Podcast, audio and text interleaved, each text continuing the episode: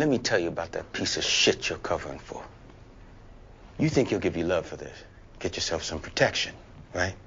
Samson's a stone cold killer who could give a fuck about you.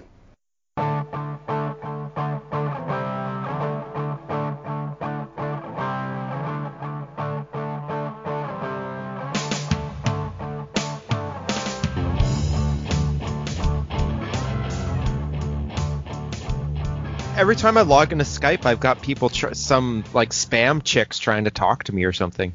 Yeah, I had some chick today too. Princess Abu. Oh, I didn't have Princess Abu. Oh, that's too bad, man. She did a winky at me and everything. I was so in. I was Oh, like, I got a wink too. I was like, oh, Princess Abu, what you doing? You're pretty sly. Wonder who my wink was from. Prince, Prince, Princess Abu 2, Yeah. the sequel.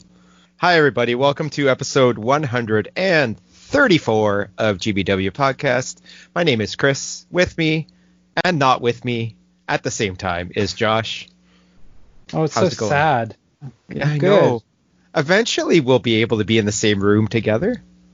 Eventually. Eventually, and only then when. and then we'll have the triumphant return of topics. Yeah. But- we might even do that before, maybe. We'll see. We'll see. But this episode, yet again, will be just us talking about all the things we've been watching since last episode. So uh, we've got a lot this time, don't we? We do. Wow, and we even gave ourselves homework this time. Yeah. Oh, and I just heard a beer cap, a beer cap coming off. That's So- me. So let's talk. Let's talk about our homework that we did this time, and uh, how do we begin? Well, first we'll was begin a with that was a user request, right? Yeah, yeah. A listener had mentioned a movie to us and said, "You guys might like this, so why don't you check it out?" And uh, I had a copy of it, and then I came across a copy at a thrift store for like a dollar. So I was like, "Oh, perfect!" So bought it for bought it for Josh, and uh, we decided we'd watch it for this episode. And it's a movie from 2008 called Felon, as uh, as suggested by listener Adam. Yeah. So let's talk about Felon. Um, All right. The first thing I'm going to throw out is that I, I found the guy who made this, uh, Ric Roman Waugh. I found his backstory pretty interesting, in the fact that um, he was a he was a stuntman Yep. prior to the, prior to becoming a director, and you know we have a great respect for stuntmen on this on this show. Um, and then I also found it funny that the first movie he directed was a movie called Exit, starring one of our favorites, Shannon Whirry. Oh. Yeah, so he directed that movie, but he put the Alan Smithee name on it, oh. which is the famous pseudonym people use when they don't want people to know they made the movie.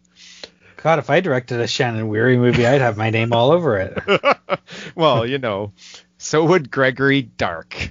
But we're gonna. I gotta look for this movie on like Tubi or something now because I gotta see what would possess you to take your name off of a Shannon Whirry movie. Like exactly. really. Like Yeah. why be why be ashamed of the late '90s, man? It happened. It just happened. Um, and then uh, since since this movie, he's done a bunch of stuff. Um, most recently, he did Angel Has Fallen, which Yeah. is the I think the third part of that series with Gerard Butler as like the super secret service guy who protects the president. I think there's been two other movies prior to that. London Has Fallen. Oh, right. uh, Olympus has fallen. Olympus Has Fallen. Yeah. So. Yeah. uh, poor bastard had to direct Gerard Butler in a movie, so you know, kudos to you for that. Um, so let's talk about Felon though, and uh, it's a movie that I have very mixed feelings on.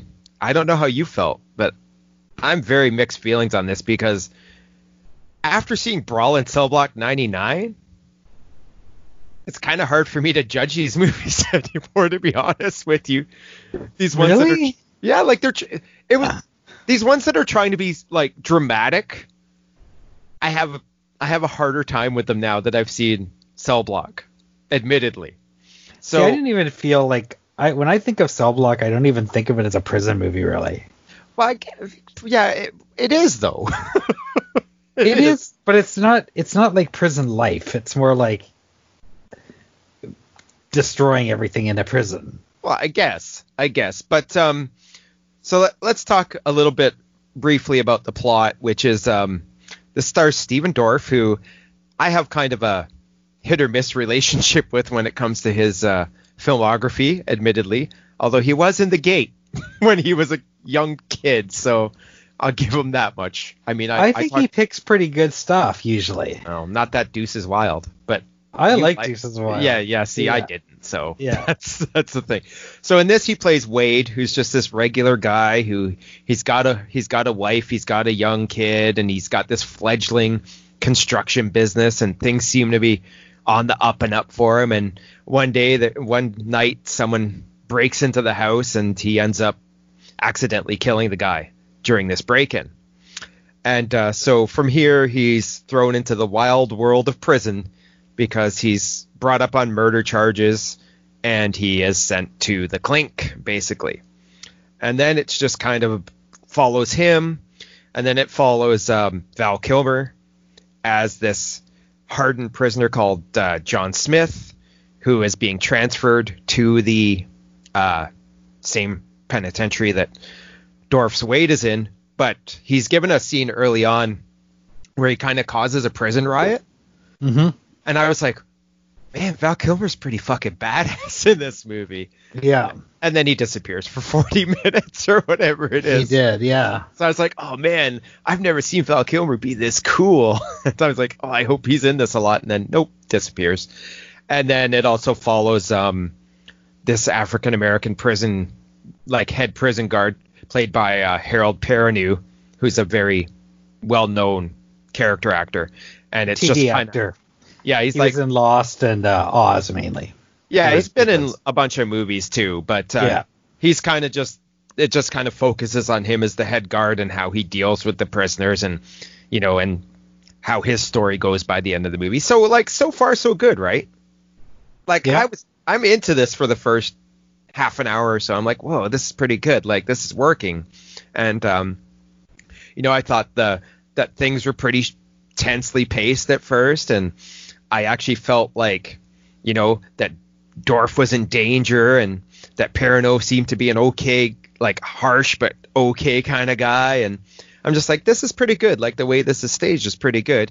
And at the same time, I'm like, I've never seen the 2000 movie Animal Factory, but I feel like it's very similar to what I'm seeing in Felon. I don't. Have you seen Animal Factory?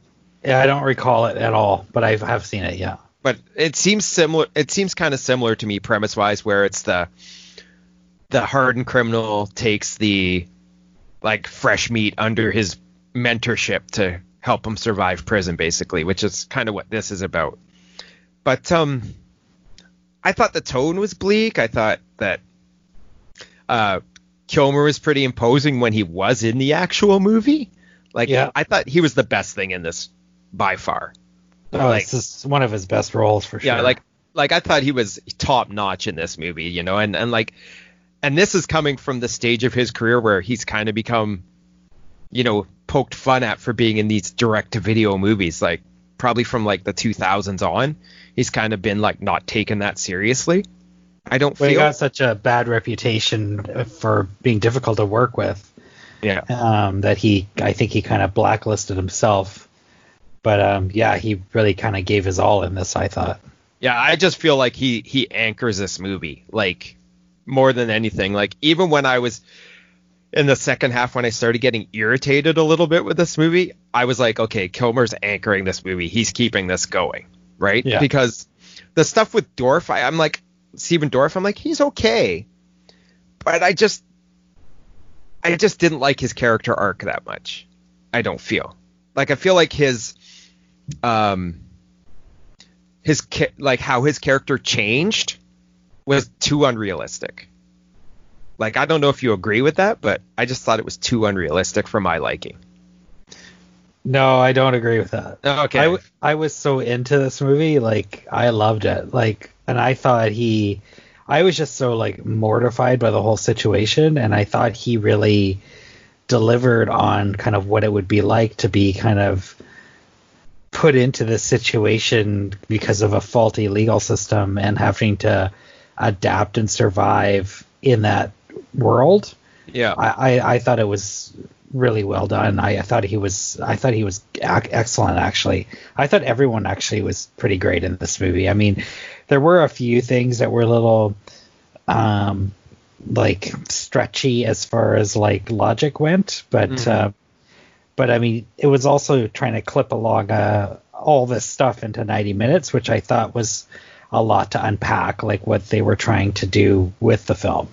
Yeah. So, um, but I thought I, I had no problems with any of the actors, to be honest. Yeah, no, no. I, th- I, like I said, I thought the performances were solid all the way through too. Like I, I don't have an issue with Dorff. I just didn't think his character arc was, you know, and maybe it is the fact that it was a truncated running time.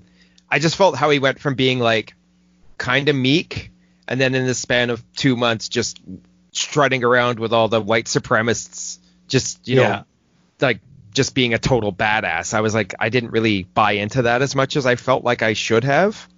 And and that was the thing. My my main issue with this movie has nothing to do with the actual like stru- like the the setup or anything because I'm like I thought uh, the director writer director Waugh he actually did a really good job of showing you that prison fucking sucks and you don't want to go there. Like I thought that was done good, but I just felt that the the movie kind of um broke down into countless tiring yard fights basically.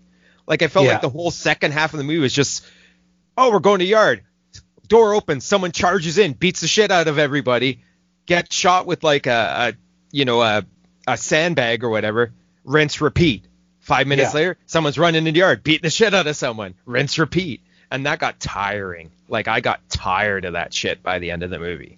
Like it, it's like those hallways I hate in these kind of movies where people are always fighting each other in the hallways. I'm like, come on, man. Like they got to do something different in the yard than just the minute they get there, they're just beating each other up. I'm like, no. Like that. That was my main issue with this movie. That I didn't feel that. I felt that it it told all its story in the first half, and then didn't quite know where to go in the second half. I think. Like Yeah, I mean, well, okay, so okay, so let's the the, the, the story, the, the movie's kind of based loosely around like true happenings at Corcoran State Prison in California. And there were all these there was a number of cases of human rights violations where prison guards were basically killing inmates for no reason and they had I think the highest death rate of inmates from pr- prison guards at that prison. And there was also this um, allegations that the prison guards were basically staging fights between prisoners and then ending up killing one of them with the gun. So I, I, mean I like this movie a lot, but I mean I, I do agree that I think part of my issue with this was too much content in one film. Yeah. Like I felt like they were the first you're right, the first 45 minutes was establishing Dorff's plight and like this kind of mm-hmm. guy who is somewhat wrongfully accused, entering ending up in a situation that he totally can't handle, which I loved.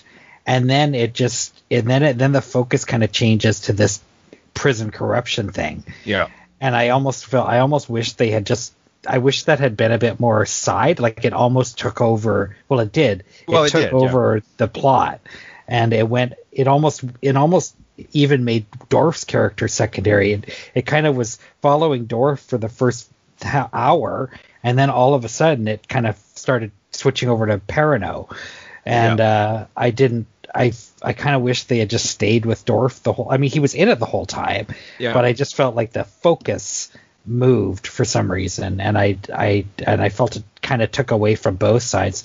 Like this could have almost been two movies, right?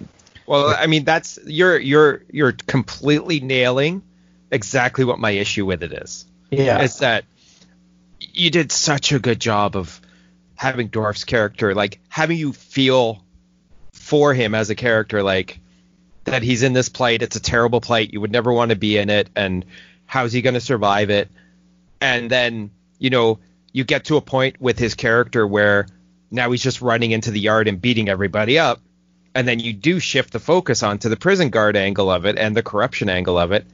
And it's like everything before that didn't really matter in Yeah. some ways. Yeah, and that's my main issue here. Like i heard i see that the the director made another movie in 2017 called shot caller which is apparently supposed to be very similar in in plot, but from what I've read from people who have seen this and seen Shot Caller, Shot Caller is a much better established telling of the same story.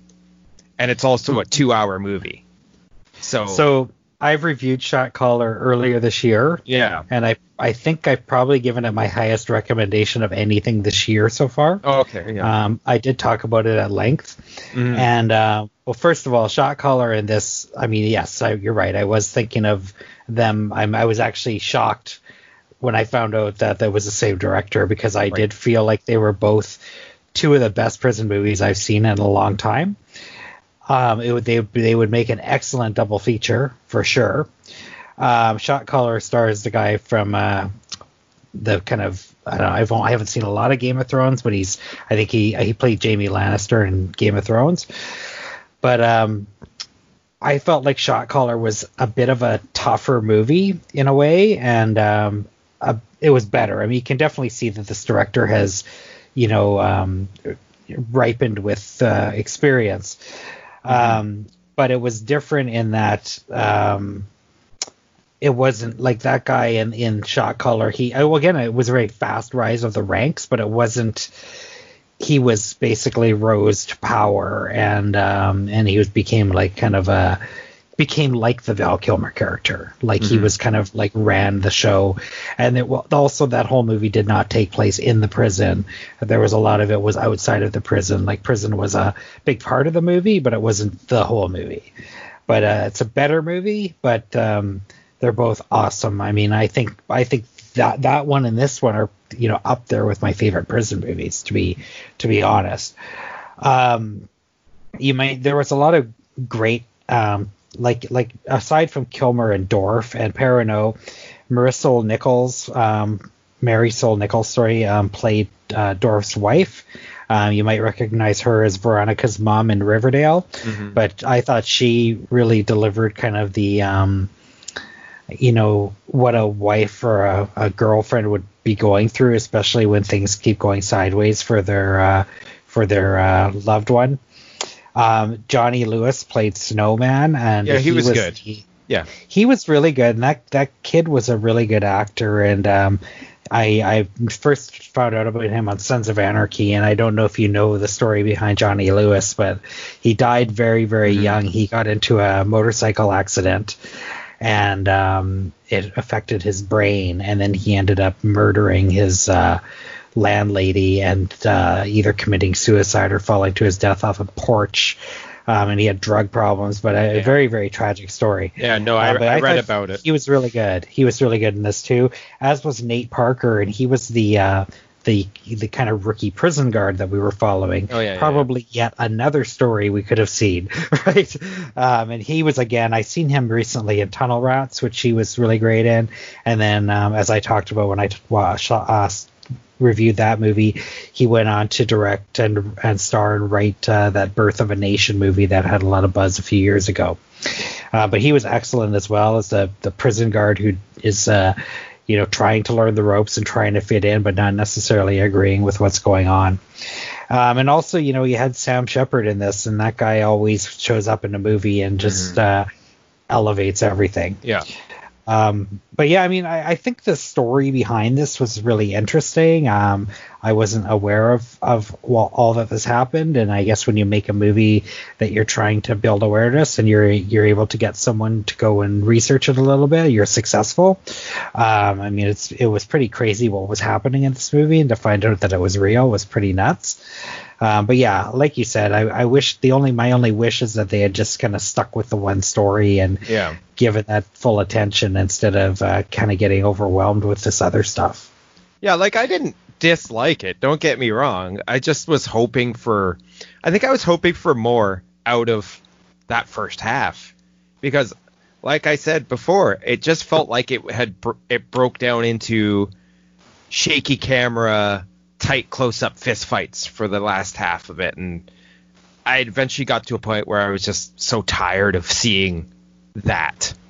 So I mean, like, and you're right. There was too much attempts to throw plot into this. Like, it sh- it probably would be served better with like a longer running time maybe Mhm. with with a with a more of a uh, expanded focus yeah. th- than um, we got here. But I mean, it does make me want to go and watch Shot Caller. Like, yeah, shot caller is so like- fucking good, man. Like, uh, it, and I noticed it just popped up on Netflix again. Yeah, and I think it's on. Prime too. Yeah, it's so so good. But um, I loved Shot Caller, and um, yeah, I would watch Felon first, then Shot Caller. I mean, the other thing I, that I, the other kind of negative about Felon was, again, back to Perrineau's character. Um, you know, I, I was kind of interested in him. For, again, for the first 45 minutes, Mhm. and then he just sort of became the stock villain out of nowhere, and I was like, like, I, and I also didn't really get and I maybe you did, but I didn't really get what they they were getting out of it. Like like they were, you know, the prison guards were doing bad shit, but I didn't really understand what why? Like what were they getting out of it? And it was kind of implied that they were benefiting somehow Yeah. but i never really understood what it was and what the stakes were and why Perrineau's character was doing what he was doing. And it was really against kind of how we were introduced to the character. And i i mean i i don't i'm i guess that was intentional but um it just kind of made me be like well why did you kind of set this character up so i kind of cared about him only to make him into this kind of like typical action movie baddie Well, I mean, yeah, because they had spent time early in the movie establishing all those scenes with him and his younger son. You know, Yeah. when he drives him to school and he's she's scared to get out of the car because he's afraid he's going to get bullied by one of his classmates, and he says Yeah. gives him this speech like, "Don't worry about it." Whatever, and you're like, okay, he seems like an okay guy who's just really, when he's at work, he's, you know, authoritarian, like a frickin' head guard's supposed to be. Yeah And then you're right, he did become pretty much the kind of villain you'd see in a in like a movie like Death Warrant, like the Van Damme prison movie. yeah Like, he was- exactly He was just like kind of his shift was also and and you're right, they didn't really explain what he was getting out of it particularly. Yeah. Like they made him into such a stock villain it felt like all he was getting out of it was the thrill of seeing people kill each other. Yeah. And and that doesn't ring true with how they had his character earlier in the movie either. So there was a lot of conflicting emotions going through me during this movie, as Yeah. as you can tell, because that first 45 minutes, I'm like, this is rad. I'm I'm really into this, and then just the shift, I was like, nah, I'm not so okay with this anymore. I mean, I still would recommend you check it out if you like these actors or you want a prison movie that isn't a Van Damme prison movie or a Seagal prison movie. Yeah. Then this will deliver some some decent stuff, but just be aware that in the second half it's going to be a little bit more rougher going. I think. like- agreed yeah Like like for me personally, it was a lot rougher that second half. That I was just kind of like by the end of it, I was kind of like, yeah, kind of. You could have had the. You could have had like you could have had it, but you kind of didn't for me. So it's unfortunate, but I mean you you liked it a lot more than me, and so you know I think we'd both recommend it. We both recommend it and I'd, recommend a double feature with shot caller. I mean but and then you should totally check that one out. You know i, I talked about it earlier but again Yeah. uh, what a great flick that was.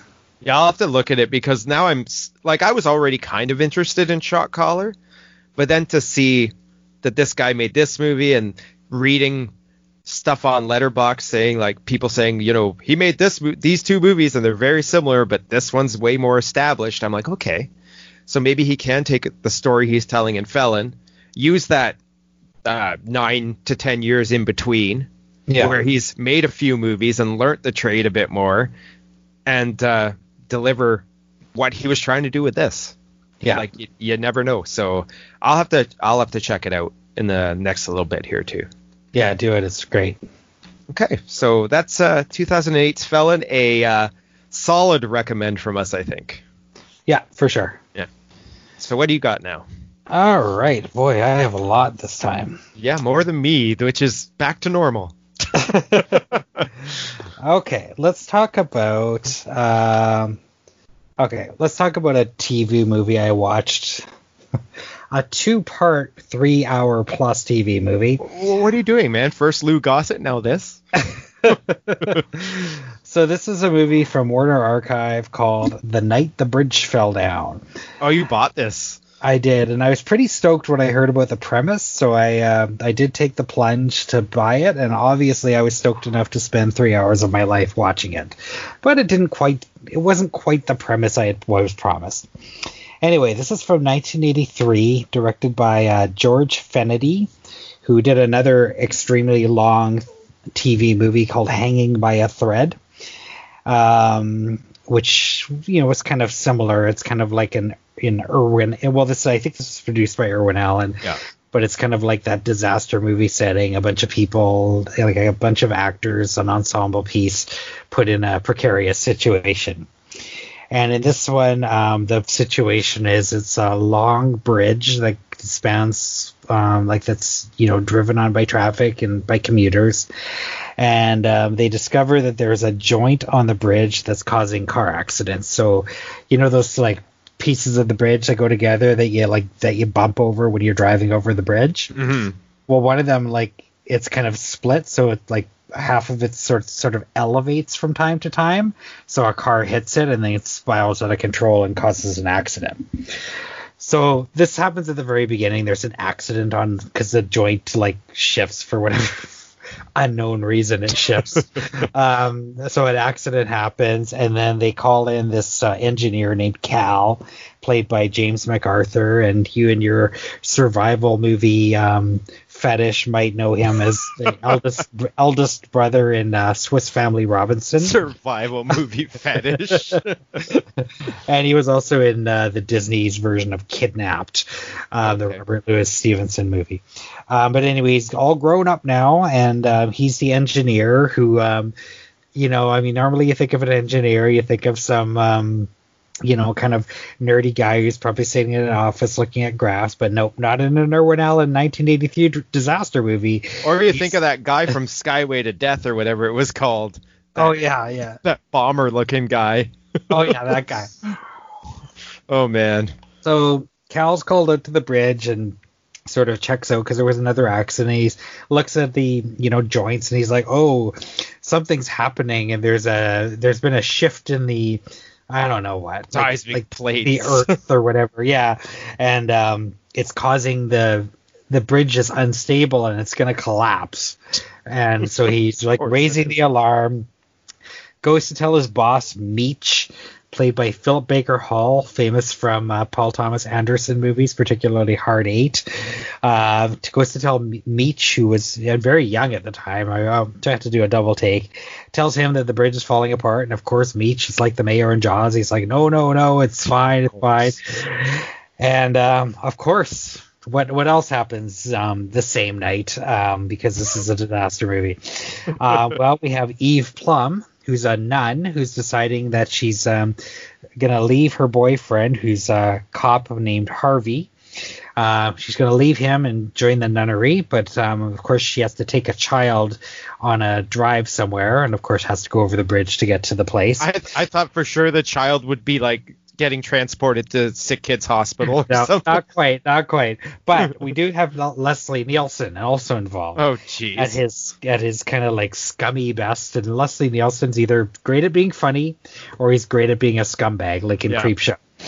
Uh, but in this one, he's pulling a scam with some bonds, and uh, I guess he's convinced the secretary at, at the bond company he works at to like steal these bonds so that the two of them can run off together and make a bunch of money. So he he he's going over the bridge and is um and the girl with the bonds is also driving over the bridge.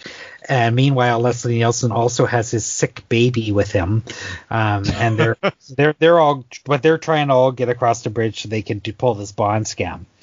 meanwhile, we Sick also have. Diego, a um, you know the token um, um, Hispanic character played by Gregory Sierra, um, and he's like this this you know of course he's because he's um, Spanish. He's of course the blue collar guy who um, is a painter, so he's there just for moral support. And then we've got um, uh, Desi Arnaz Jr., uh, of course, Lucille Ball and Desi Arnaz's son, who um, didn't really became an become much of an actor. He, you know, was more known for scandals, for like being dating Patty Duke when he was 17 years old and she was 23, and then going on to date Liza Minnelli, and you know, he he was known for a lot of scra- scandals. But in this movie, he played a bank robber. So he pulls a bank robbery at the beginning that I thought was pretty cool, and he was a pretty uh, brazen bank robber and pretty charming, and I actually was pretty into his character. Um, but of course, he's with his girlfriend that he's gonna because he's taking her on a, on a trip to Mexico. But she doesn't know that he's actually a bank robber. She thinks he's just this charming guy who's taking him taking her away. So she's in the dark about all this. So he robs a couple banks and then he takes off to go across the bridge as well to um, to escape. Um, and meanwhile, the cop that um, Eve Plumb was leaving is in pursuit. And then, of course, as they are all converging on the center of the bridge, what happens? The bridge starts to collapse. so they're all stuck now. The bridge collapses on both sides of them. So they're kind of stuck on this piece of concrete in the center of the bridge that's like basically hanging in midair with all the um, gir- um you know, the steel gird- girding. Girders? Girders, yeah, all underneath and they're stuck on this bridge and they're trying to figure out how to get off. The cops have now landed on both sides and they're trying to figure out how to rescue them. And of course, Cal the engineer is orchestrating this whole thing. So they're trying all kinds of things. You know, first they try shooting like lines over and that doesn't work. And then Cal tries to climb up from the bottom, but of course, like up the girders. But of course, um, Desi Arnaz is like trying to escape um, escape from being caught. So he's like shooting at them as they're like trying to come up to save them. And he's also like basically holding the people on the bridge hostage. Okay so um you know it's these movies are so convenient and it's always everyone in these movies has like this weird backstory all the time. And it always it's always all these people that you know have all this stuff that happened that just happened to be in the same place at the same time. And this you know took a long time, right? I mean, there was so much talking and so much stuff going on.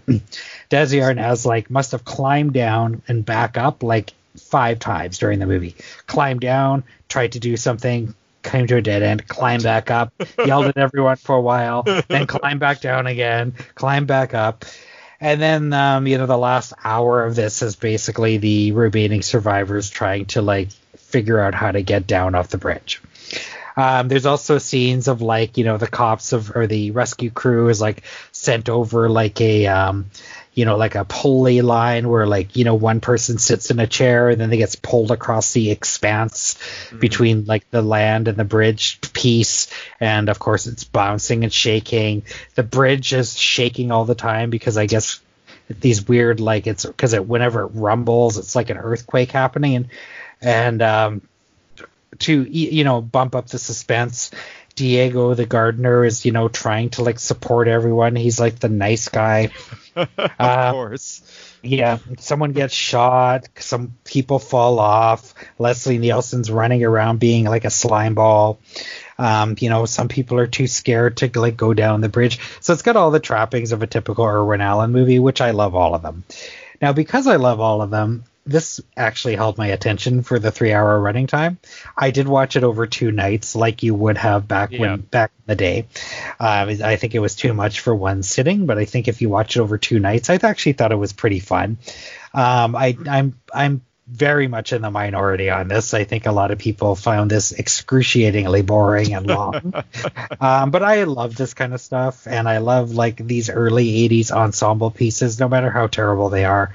Um, I do tend to like all of them. I mean, Skyway to Death was kind of on another level of bad, but for the most part, I'm going to be into movies like this. Um, it had really cool effects, um, you know, miniature effects, which these movies were kind of known for. So I liked all that.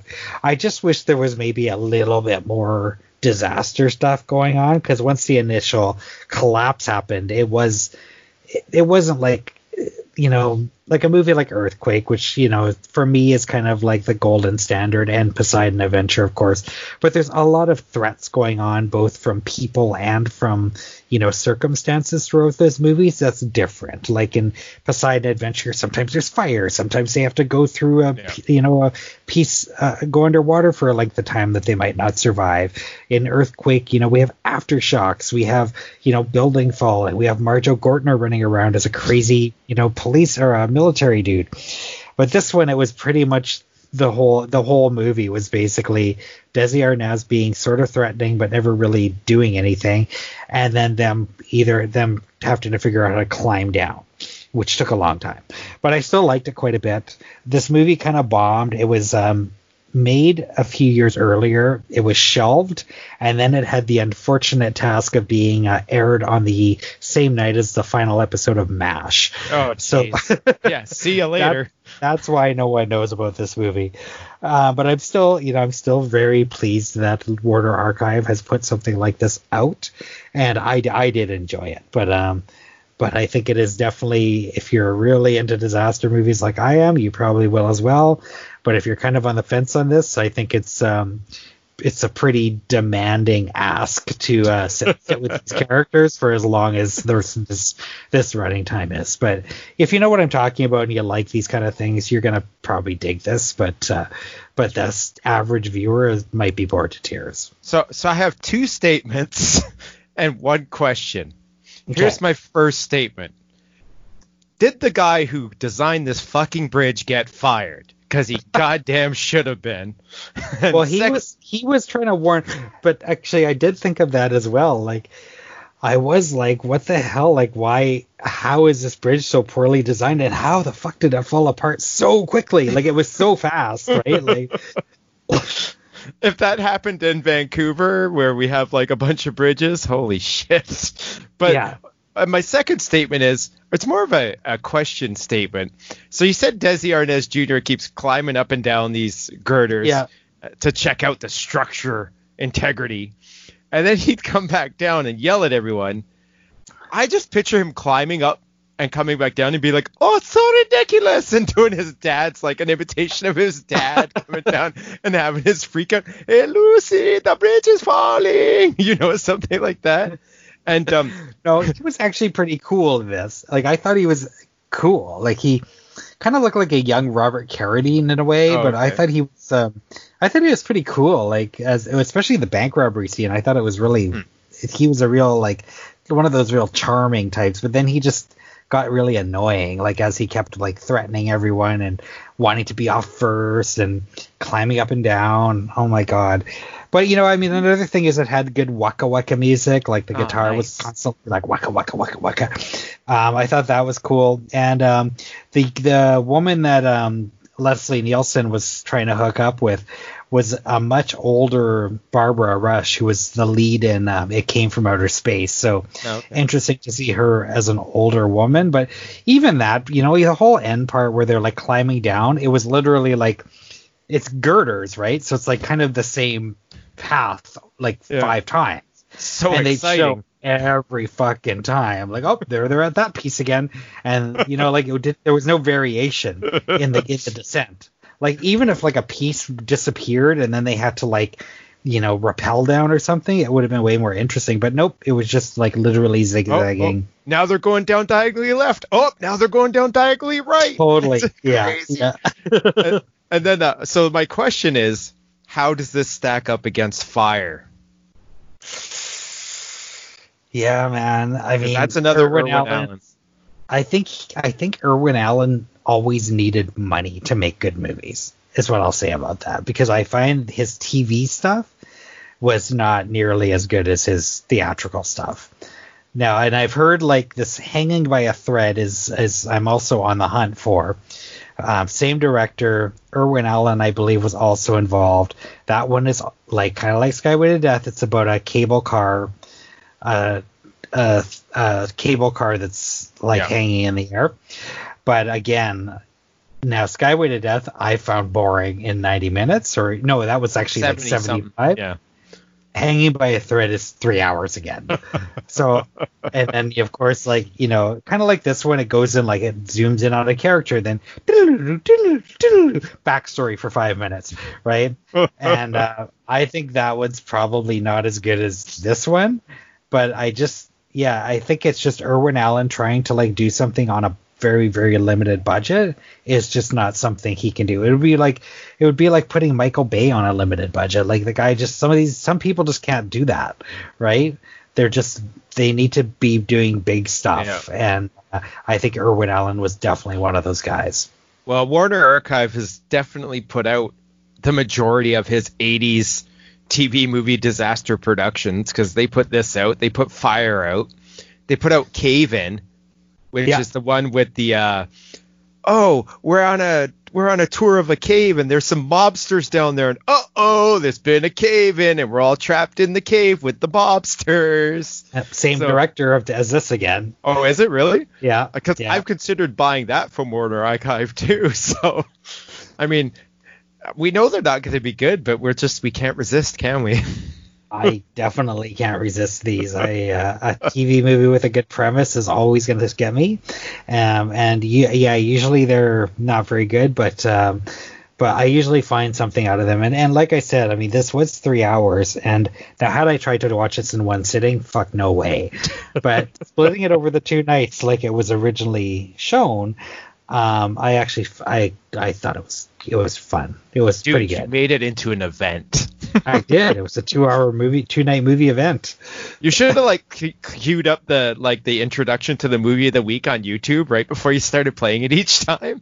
you know that like spinning movie. Oh yeah, yeah. You should have yeah. queued that up before you played it. Then it would have been even like better.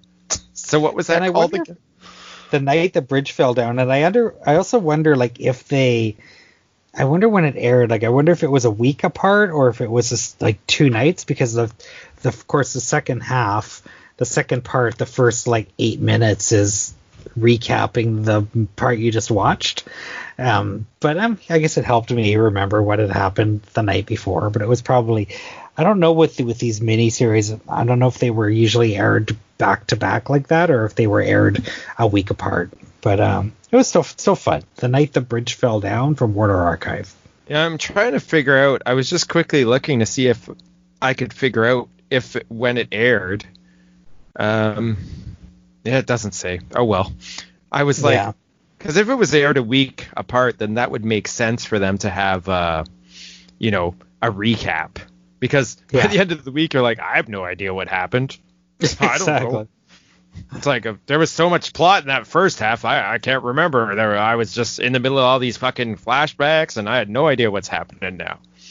All right, so I so then the other thing is I don't know why I was led to believe this, but my I my initial impression of this movie was that these guys people were stuck on a bridge, kind of like they were, but I thought there was like a sniper um, that was picking them off. That's that's what I thought this movie was, but no, it was crazy Desi Arnaz Jr. running around with a gun. I think that would have been a better movie if there was a I sniper. Yeah. Okay, so I'm going to talk about. So last episode, during your VHS adventure, you talked about Scream Greats Volume One, Tom Savini. Yeah. So I was inspired by uh, our little talk there, and I decided to revisit Terror in the Aisles from 1984 because right. uh, that's included on the Universal Blu-ray release of Halloween 2. Yeah. So I was like, I'm gonna watch this because you know, just like Scream Greats, this was one of the ones where we were like, as kids, we were like, oh yeah, this look at all these awesome movies. Oh, I can't wait to see these kind of thing, right? And now that I've seen all these movies and I realize what this is, I'm just like, okay, the Aisles, you are what you are. You're a nostalgia piece. So basically, what this is, Universal Pictures put out this clip compilation. This shit wouldn't fly in theaters these days, but so have at it in 1984. Like people will go see clip compilations in 1984. Great, go for it.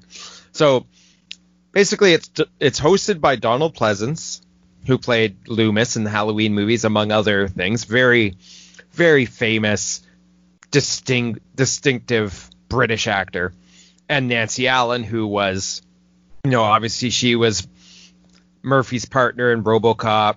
she was in the De Palma movies, um, you know, Dressed to Kill and stuff. And they're the hosts slash narrators to this, and it's them sitting in a movie theater basically amongst the crowd while they show clips on the TV mm-hmm. or on the screen. So it's like, what scares us? What do we find frightening? So on and so forth, right? So it's just scenes in the movie theater, the patrons in the movie theater yelling at the screen while Donald Pleasence and Nancy Allen kind of try and explain psychology to us, I guess yeah. it would be, right? but it, it, this is basically just a greatest hits compilation in a way. It's just an editing together of all the best up to this time, uh, you know, horror thrillers, basically. I mean, it, it's just clips from Carrie, clips from, you know, Friday the 13th, The Nightmare on Elm Street, so on and so forth. And then, you know, and then halfway through, they of course have a focus on the movies of Alfred Hitchcock because this is a Universal release and Universal put out most of his stuff. And then after that, we go into a discussion of villains and then we get some clips from like you know we get ramrod from vice yeah. squad and we get marathon man showing up and i'm like fuck man i forgot marathon man is so so good i gotta i gotta track that down and watch that again and you know and and then nighthawk shows up like in yeah. clips of nighthawks and i'm like okay so it's just it's just a lot of clips just piled together with no real narrative and no real sense and you know and while I'm watching it, there's this like it just hits all the expected marks and there's this kind of synthy score playing in the background by this guy the composer john beal and i'm like okay well that score comes back i'm grooving out. And then i'm like oh i've seen all these scenes i'm kind of getting a little bored. Because like when i was a kid yeah. these scenes were like oh man i gotta see these. But now i'm like it's it's friggin' 36 years later i've seen them all you know so yeah.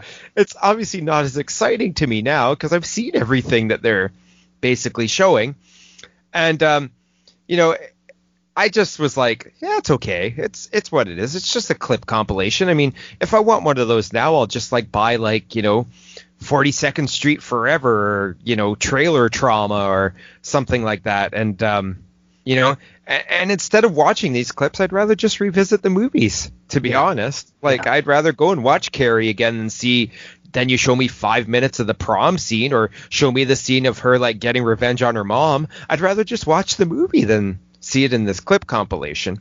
Um, but on that note, I mean, it's what it is. Like, it was fun, I guess, for like 80 minutes to just sit there and be like, oh yeah, I didn't have to pay that much attention while I was watching it because I'd seen the movies. I would just like, I kind of like just focus out, and then when they when Nancy Allen and Donald Pleasence start talking again, I'd be like, okay, I'm paying attention again. And then they'd show endless clips of Rosemary's Baby or something. I'd be like, okay, I'm kind of, I'm on my phone, you know, yeah. looking up some of these movies for trivia and whatever. And then uh, I'm like, I'm on, I'm trying to see if I can get Nighthawks on Blu-ray because I think it's gone out of print, you know, something like that. Like that's what I'm doing when I'm watching it, particularly. Like, where can I buy a copy of this movie? Because I'd rather watch the whole thing. Yeah. Um, and you know, but prefer clip compilation. It's fine. Has a really ridiculous song in the end credits about like being scared and everything that was just didn't fit in the movie. And you know, like I said, it's it's one of these things where I'm like, ooh, Marathon Man, gotta buy that on Blu-ray now. That's all it is. It's like maybe if you haven't seen these movies, it'll have a little bit more weight for you. But I mean, there's not a bad clip in the bunch particularly. I'll give it that much. I mean, yeah, it was way funner when I was young because I yeah. remember watching this on uh, the Halloween 2 disc and I was like, yeah, this is not nearly as cool as I remember. well, like I said, we've seen them all, right? Yeah, we've seen them all. So, I mean, it's not even like some of these clip compilations you can discover movies you didn't even hear of. Like yeah. especially on like those 42nd Street Forever discs or something. Like there's all these B movies we've never heard of. This plays it safe and just sticks mostly to Universal released movies or movies that are considered like classics of the genre or whatever. It doesn't really take any chances on the clips it's showing, particularly. Except for Vice Squad. Except for Vice Squad, yeah. Because this is the this is the, what got this is what made me want to find out what Vice Squad was. Oh, okay. Yeah, yeah I like, remember watching this and going, "What is that movie?" Like, yeah, and finding yeah, out like, that way. I'm pretty sure every movie except for Vice Squad was a big studio movie though. Yeah. So Yeah. I mean, in that sense, um, only other things I got to say about it is uh, one of the one of the uh, theater patrons is Angel Salazar, and uh, if you've seen any forms of movies, you know this guy. He's just just your typical Latino gangbanger type, I guess Yeah. you'd call him. You know, he's in Scarface. He's in The Wild Life, which is the loose sequel to uh, Fast Times. He's been in Maniac Cop 2. He's been in Carlito's Way. He's just like been in a lot of stuff. He's kind of the guy you. He's one of those go-to Latino uh, heavies, I guess. Mhm. And in this, he kind of looks like you know what you'd expect a Latino guy going to the movies would look like with his headband and his like l- leather vest and stuff. And hey, baby, you know, his arm around his date. Don't be scared, baby, while he's chewing on his gum and stuff. So he's in here, and uh, I kind of do want to see. Um, a couple years before this, Paramount did the same thing, where they did "It Came from Hollywood." Have you heard mm-hmm. of that one? And that's like a clip compilation too, but it's hosted by like Dan Aykroyd Yeah. and Cheech and Chong and all these comedians. So I'm thinking it probably isn't good either, but at least we'll have like comedians trying to pull off bad jokes Yeah. instead of like Donald Pleasence looking very seriously in the camera and Nancy Allen just being the token, you know, girl to do narration in this.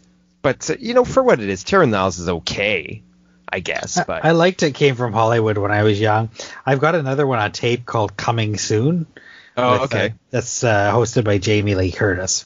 But Oh, I'm not okay. sure what the story is on that one. So yeah, yeah, they I- they were a bit of a thing in the mid early 80s there. Yeah, and I remember. Don't you remember, like in 2000 and 2000, 2001, they tried to bring this back, like on DVD. They released that thing, Boogeyman. Yeah, Mike Which was- did that. Yeah, which was just like clips from like horror movies again. Yeah. Like I, I, I- I just find this kind of weird. I mean, and I think especially in this day and age when you can just go on YouTube and see any of this stuff, it's kind of redundant. So I understand why they would wedge this onto the Halloween 2 disc because there is a lot of Halloween 2 footage in this. Yeah. But like this would have never sold if they put it out by itself, I don't think Yeah, I don't think so. like either. i- it's pretty redundant it's pretty redundant 36 years later but i mean like i said when i was a kid i love this shit yeah, I mean- me too. you can't you can't really go wrong seeing some of your your favorite scenes from these movies but i mean in smaller doses or like i said just watch the fucking movie Yeah, exactly. just revisit the movie watch the thing again or whatever you know it's not you know you'll get a lot more enjoyment out of it i think agreed. so yeah that's terror in the aisles Nice. Um, just a side note on that. Um, um, listener Michelle let me know that um, Scream Greats Volume One is actually included on the Just Desserts Blu-ray, Oh, which is the making of Creepshow. So um, if you are interested in getting Scream Greats Volume One, the Savini one that I was bitching about last week, not being released on uh, Blu-ray, it actually has been released on Blu-ray on the uh, Just Desserts Blu-ray. Well, then I'm buying just desserts, I guess. Yeah, yeah, yeah, yeah.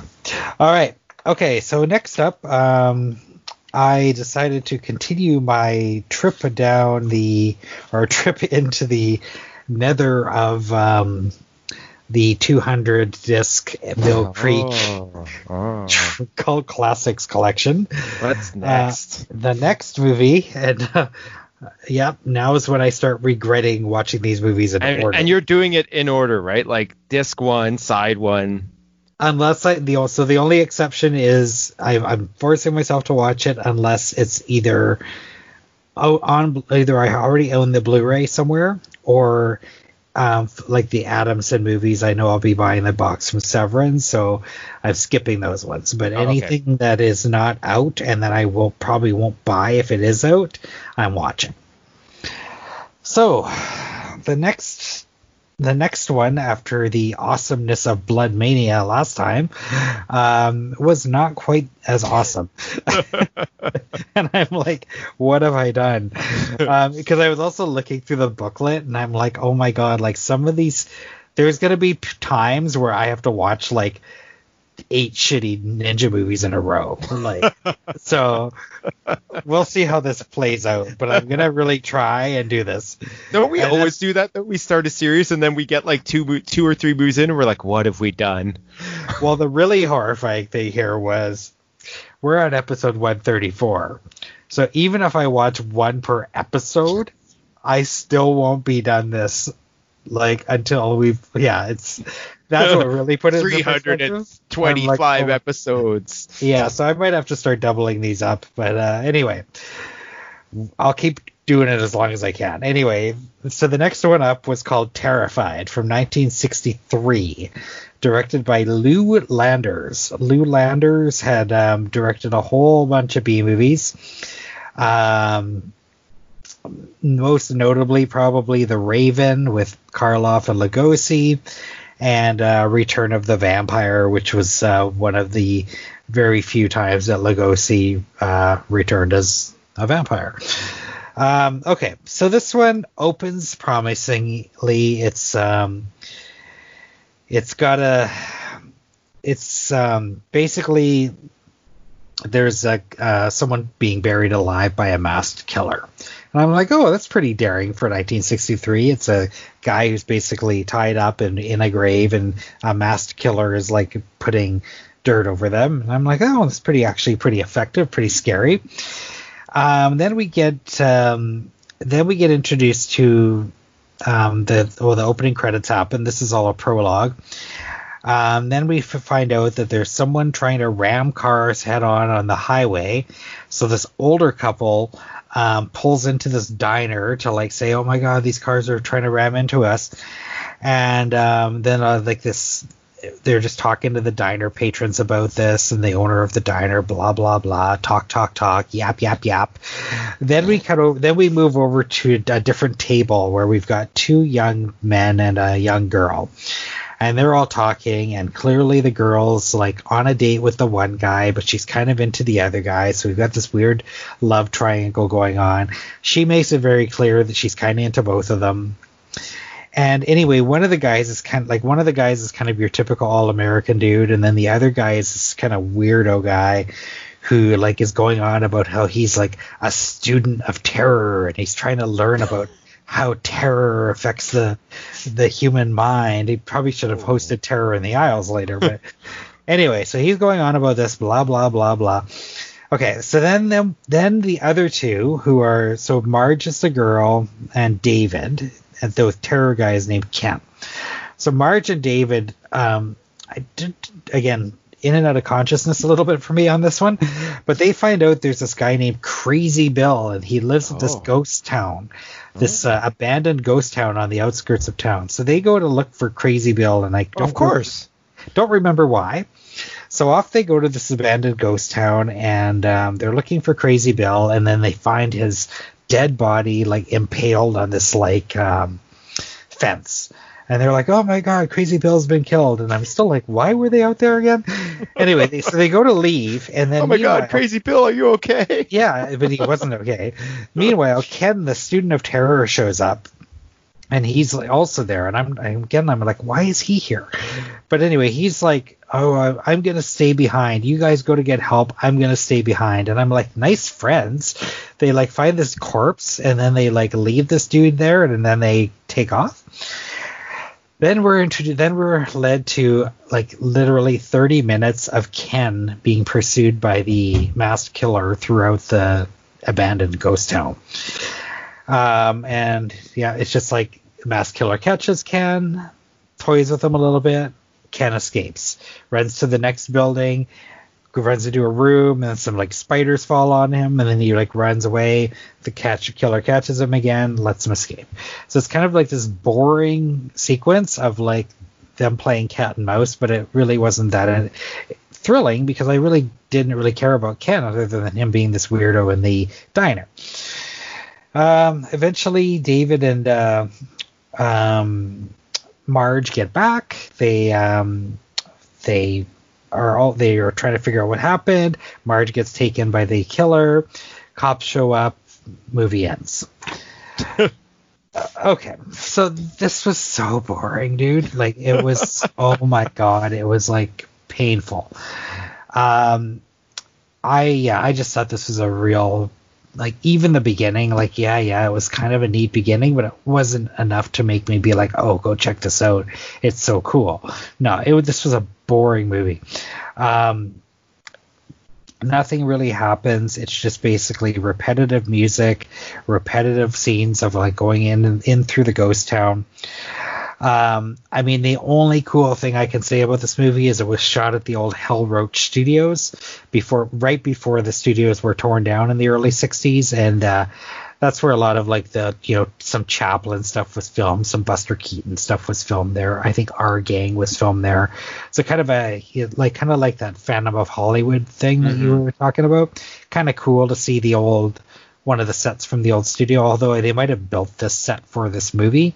But still, like I, I love stuff like that where I know this location's now like a fucking shopping mall or whatever that we got to capture it on film. So from that perspective, I thought this was kind of cool. Um, the sheriff is played by Denver Pyle, who of course is Uncle Jesse from the Dukes of Hazzard. Um, very very young, like I literally didn't recognize him, so that was kind of neat, I guess, if you're into the Dukes of Hazzard.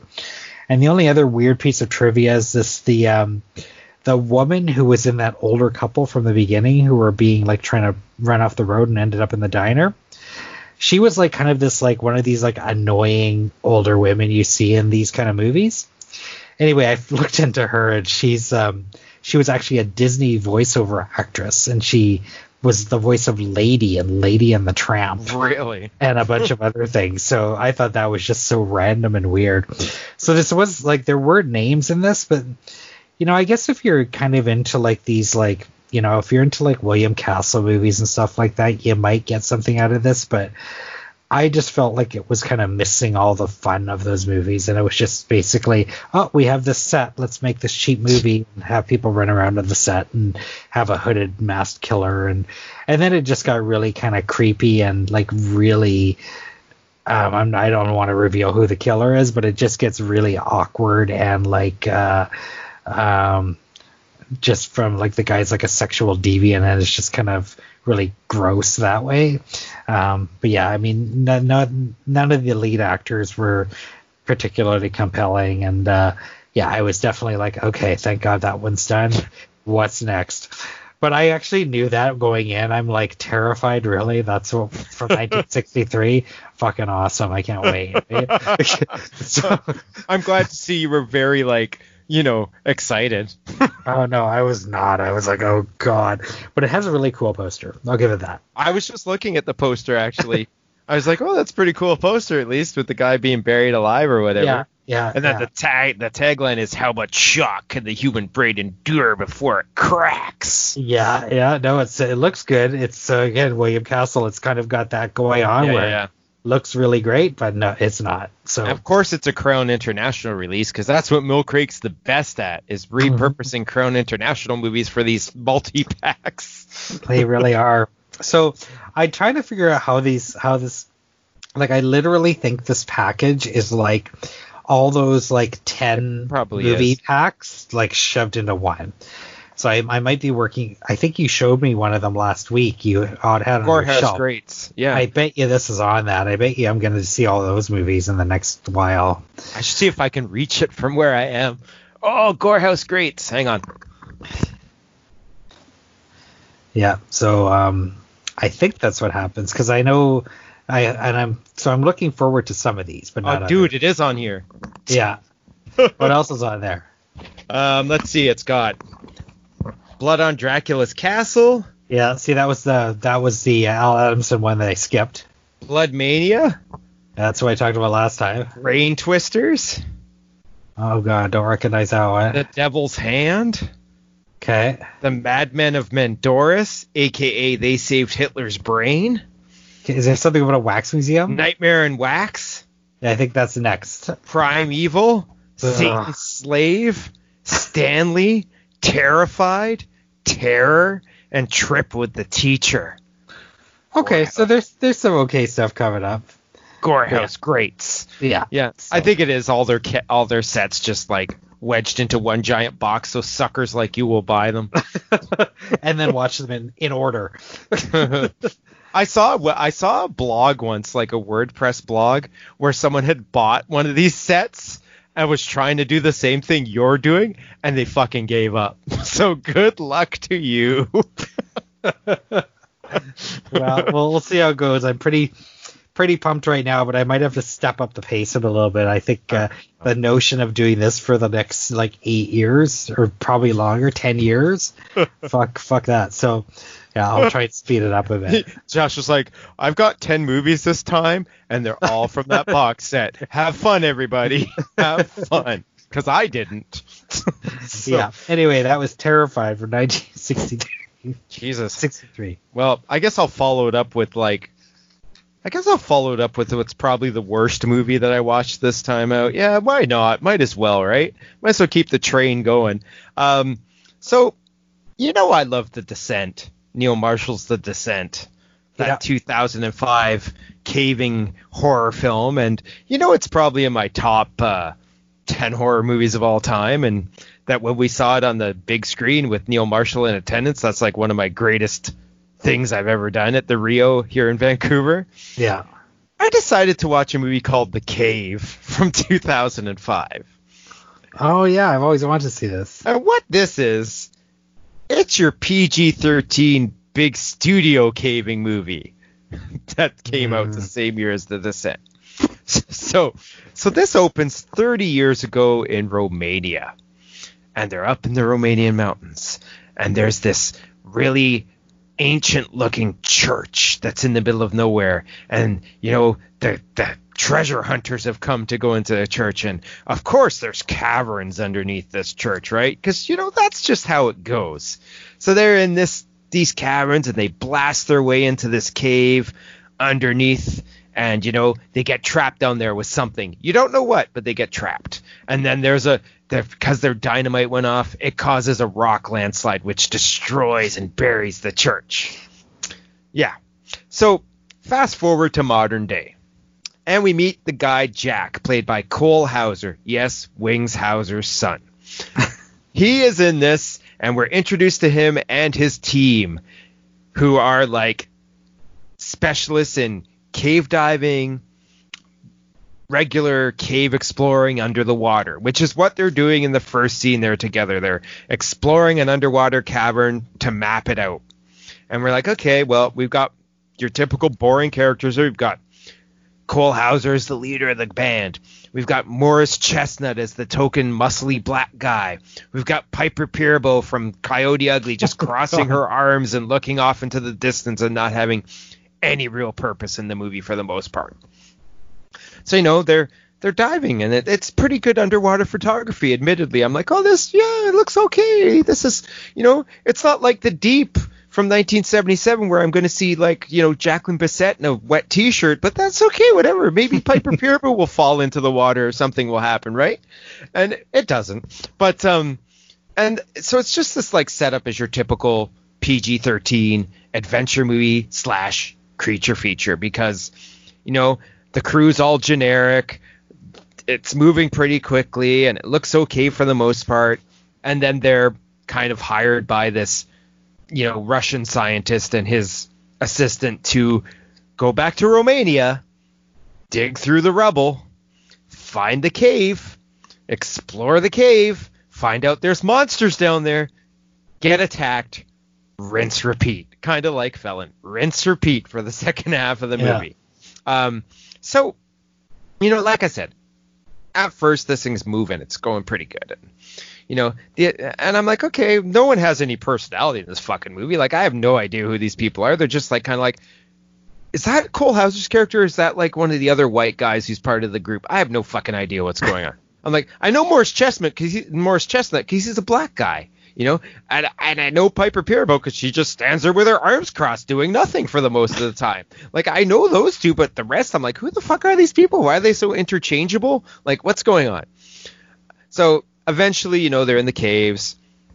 They start getting attacked. The attack scenes are just shot so like this is that mid 2005 where it's like they're so tightly shot and so chaotic that mm. most of the time you're like, what the hell is going on? Like kind of like the fight scenes in the Bourne movies. Most of the time you're like confused as to what's going on and and you know where is someone and why are they being attacked and and all that. And I never got. But this the problem with this movie is, I never got a true feeling of their environment. Like they were in caves and there was like underwater streams and you know there's a scene where they get trapped in the underwater rapids and fall down a big waterfall and stuff and but i had no idea where they were for the most part mm. whereas in the descent same thing you know just caves but at least i had an idea of where they were yeah like it was laid out in a way where i'm like okay this is logic like they're going they're heading downwards they're across this chasm. Now they're in this area. You know, I knew what was going on in the descent. In this, I'm like, where are they now? And what's happening now? And how did they get here? You know, yeah. that's what's happening in the cave. So, you know, there's these creatures that pop up. They're mostly albino type creatures because they've lived in a cave and they have, you know, drippy fangs and they're not CG for the most part, which I appreciated. Like they were practical effects. I'm like, okay, I appreciate that you you're in 2005 and you're not resorting to CG. I appreciate that because all the other fucking horror movies I was seeing in theaters in 2005 did. Like even yeah. Cursed, the the Wes Craven uh, werewolf movie that I hated was CG effects for the most part. Like Cursed went and took Rick Baker werewolf designs and replaced them with CG. That's how bad it was in 2005 for horror movies. Oh man. Like so I'm like I appreciate that, but like I said, I didn't know what was going on half the time. I didn't care what was going on half the time because I didn't care about any of the characters. They tried to throw in this subplot where where Hauser's character is attacked and he starts having visions because oh, he's had no. because he's had the parasite go into his bloodstream. Mm-hmm. and I'm just worst. like, and then throughout the movie, he just gets more and more pasty, and he starts getting like, you know, these these bags under his eyes, and I'm just like, fuck off already! Like, come on! Like, I've seen this in so many movies. Yeah. And I'm just sitting there like completely bored through this whole movie. I'm like, uh oh, look out! Here comes the suspenseful music as they swim and walk down corridors again. Let's wait a couple minutes. It's gonna happen again. They're just gonna walk down these fucking corridors with this music going dun dun dun dun dun dun dun dun dun, and nothing happening. So I'm watching this. When I'm watching this, my girlfriend's sitting on the couch beside me, doing like reading a book or doing whatever. She looks up every once in a while and she goes, "This looks really fucking boring." And I'm like, "Yeah, you're right. it is. It's it's it's it's pretty awful. Um, I just was like, I I didn't feel anything through this whole thing. I was just like, yeah, this is this is pretty terrible. I I don't have time for this. And this was a rewatch for me.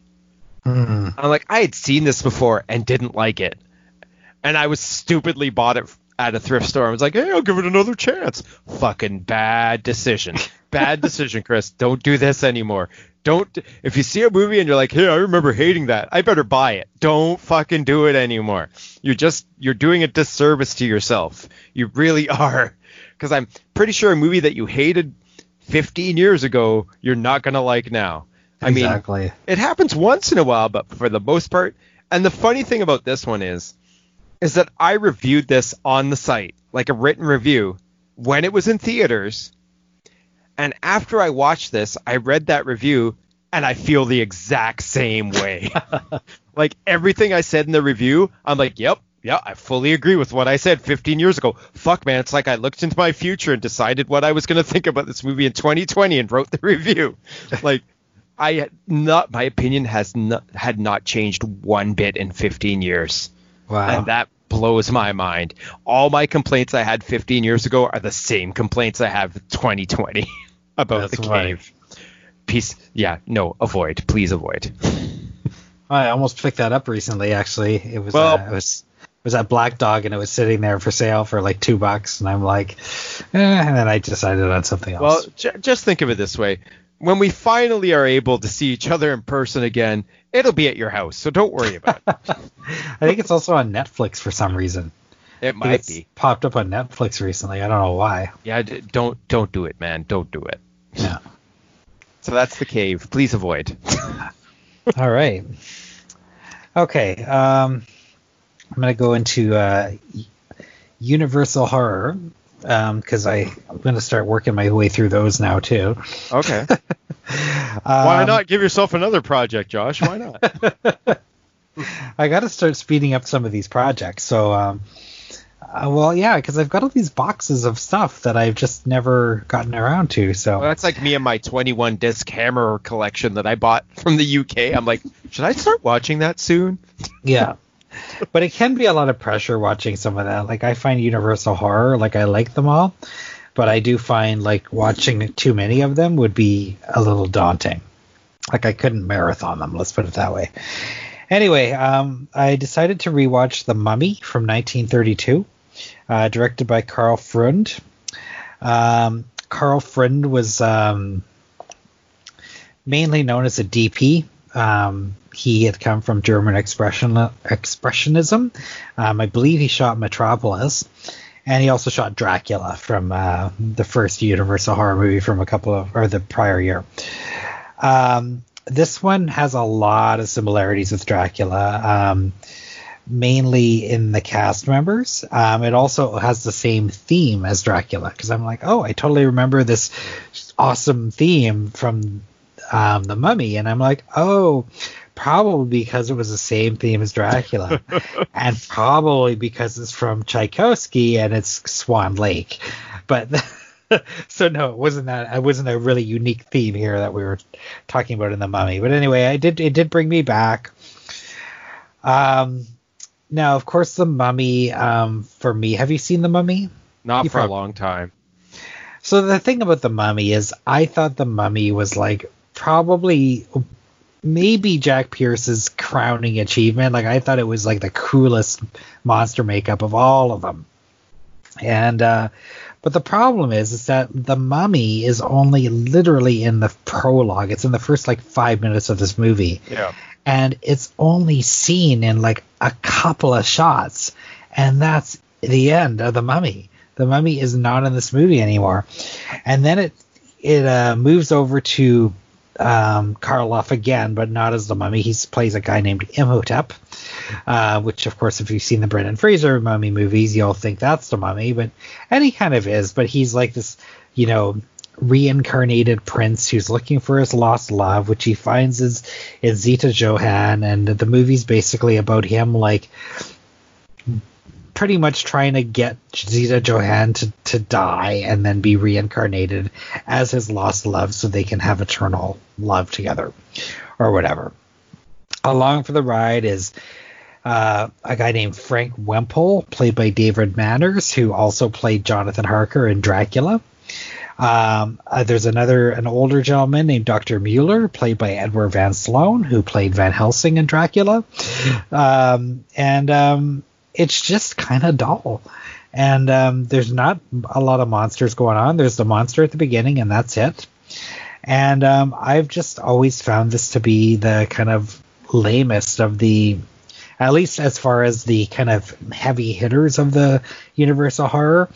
Um, and kind of like, you know, because when I think of the Universal horror movies, I don't think of all the sequels. I think of the originals of all of the all of them. And, Yeah. and for those, I find the Mummy to be the weakest of the of all of the Universal monsters. Um, except the monster itself is maybe the coolest. So that's I'm really kind of torn on this one. Um, Zita Johann uh, was a very unique looking lady. Um, I thought she um, I thought she was very interesting to look at. I'm very very surprised by her um, outfit in the last half or last part. I think this might have been pre-code, but um, she um, like it was so revealing, and uh, you're just I'm just not used to seeing stuff like that in uh, in older movies. Um, so it might have just squeaked in um, right before um, the the film code.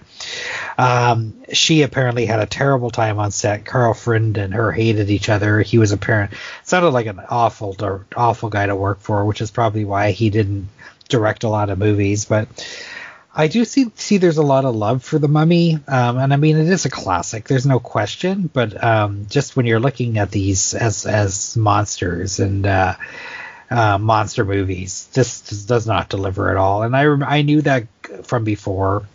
Um, I am kind of looking forward to the sequels because I do think that we do see more mummy and a little bit more horror. because this is basically like a almost like a period love story in a way. But yeah, I don't know. I just um, I really want to love this movie, but I don't. Um, but a lot of people really do, right? And I don't know if that's just because you're supposed to say that you love all the Universal horror movies, but um, even Dracula I find a little bit boring, right? Yeah. Like the original Dracula. Um, still, still enjoyable. I still like it better than this, but I also Bela, as cool as Bela is, I, I find it it's it's not the most fast paced movie. I think Frankenstein holds up really well. I think Bride of Frankenstein holds up really well, and Creature from the Black Lagoon holds up really well. And I've and Wolfman remains to be seen, but I think it probably will as well. I've never seen The Invisible Man, and I've never seen The Phantom of the Opera from that era, so. I think it will be interesting to see some of these, but yeah, I've usually just watched the originals and then stopped. So I am kind of curious about watching more of these. Yeah, like from my um like it's been a while for me that I've seen a lot of these, but from mine, I, I'm with you. Like the Mummy and Dracula are actually on my lower tier from when I used to watch them. Like I always liked Creature from the Black Yeah. Lagoon the best. I actually do quite enjoy the Wolfman even still. Like Yeah. I thought the Wolfman the transformation stuff in it's pretty cool and the main you know the main performance is good.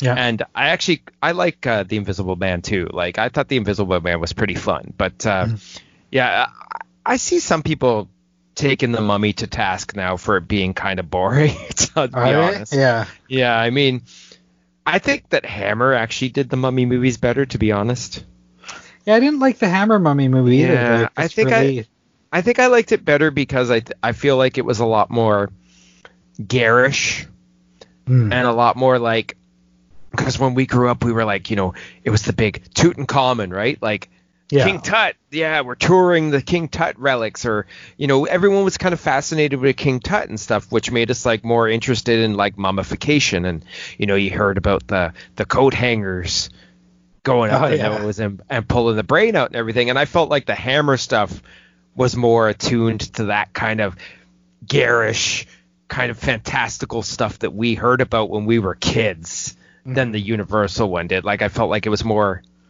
you know, a lot more risque, I guess you'd say. So I, that's why I always kind of liked the the Hammer Mummy better, but remains to be seen also, right? Like these are ones I haven't seen in over 20 years, so I can't Well, I remember we sure. did an episode on mummies, and I, I, they've never really done it for me. And Yeah, no. they kind of should. Like they sh- they should be really freaky, but it's like no one's really gotten it right. But um, Well, I think the problem is mummies walk so fucking slow.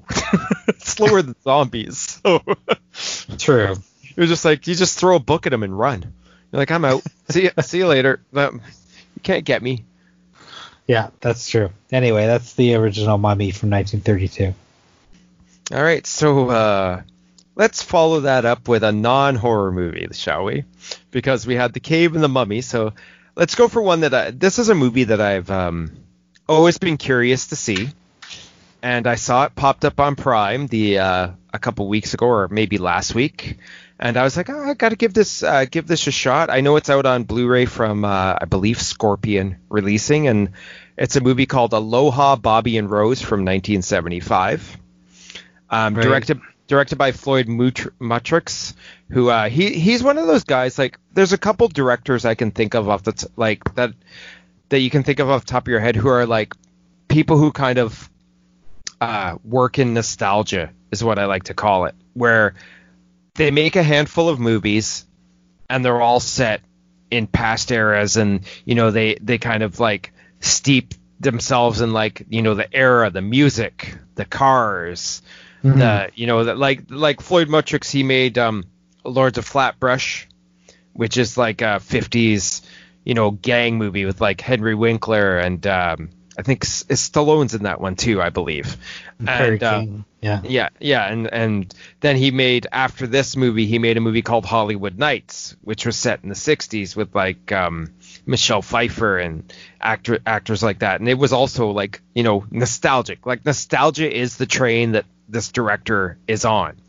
Um, so I'd always kind of been curious about this one because you know I'd heard, you know, it's set in Hollywood in the in the 1970s. It's a um, rebellious love kind of story, you know, like kind of like a, a Badlands kind of thing, but maybe not co- like with the with the glitz of Hollywood behind it in a way. So I'm like, okay, I, I, it's on Prime. Let's give it a go because I'd been curious about it for a few for years, right? Um, so I found the opening kind of confusing because it like opens with this shot on this this really tight shot on this this old older woman sitting on a porch and she's just telling this like kind of weird story about her youth. And at the time you're just kind of like i'm not quite sure what this story is pertaining to or it's it's really confusing. Like it, it felt i felt like it should have probably been cut out of the movie because it just didn't really make sense to me right from the beginning and then we cue up elton john's benny and the jets during the credits so i'm like hmm. okay you're playing Benny and the Jets. You're showing like you know kind of shots of Hollywood. I'm kind of back on board after this confusing story this lady told me, and we're introduced to Bobby, played by Paul Le Mat. Now, Paul Le Mat, I know from the original Puppet Master movie. Obviously, like he was the lead in Charles Band's 1989 Puppet Master, but he was also one of the main characters in uh, George Lucas's American Graffiti two Yeah, years that's where I know prior from. prior Yeah. to this. So he's he's a pretty um, charismatic guy, pretty handsome, lots of charisma kind of guy.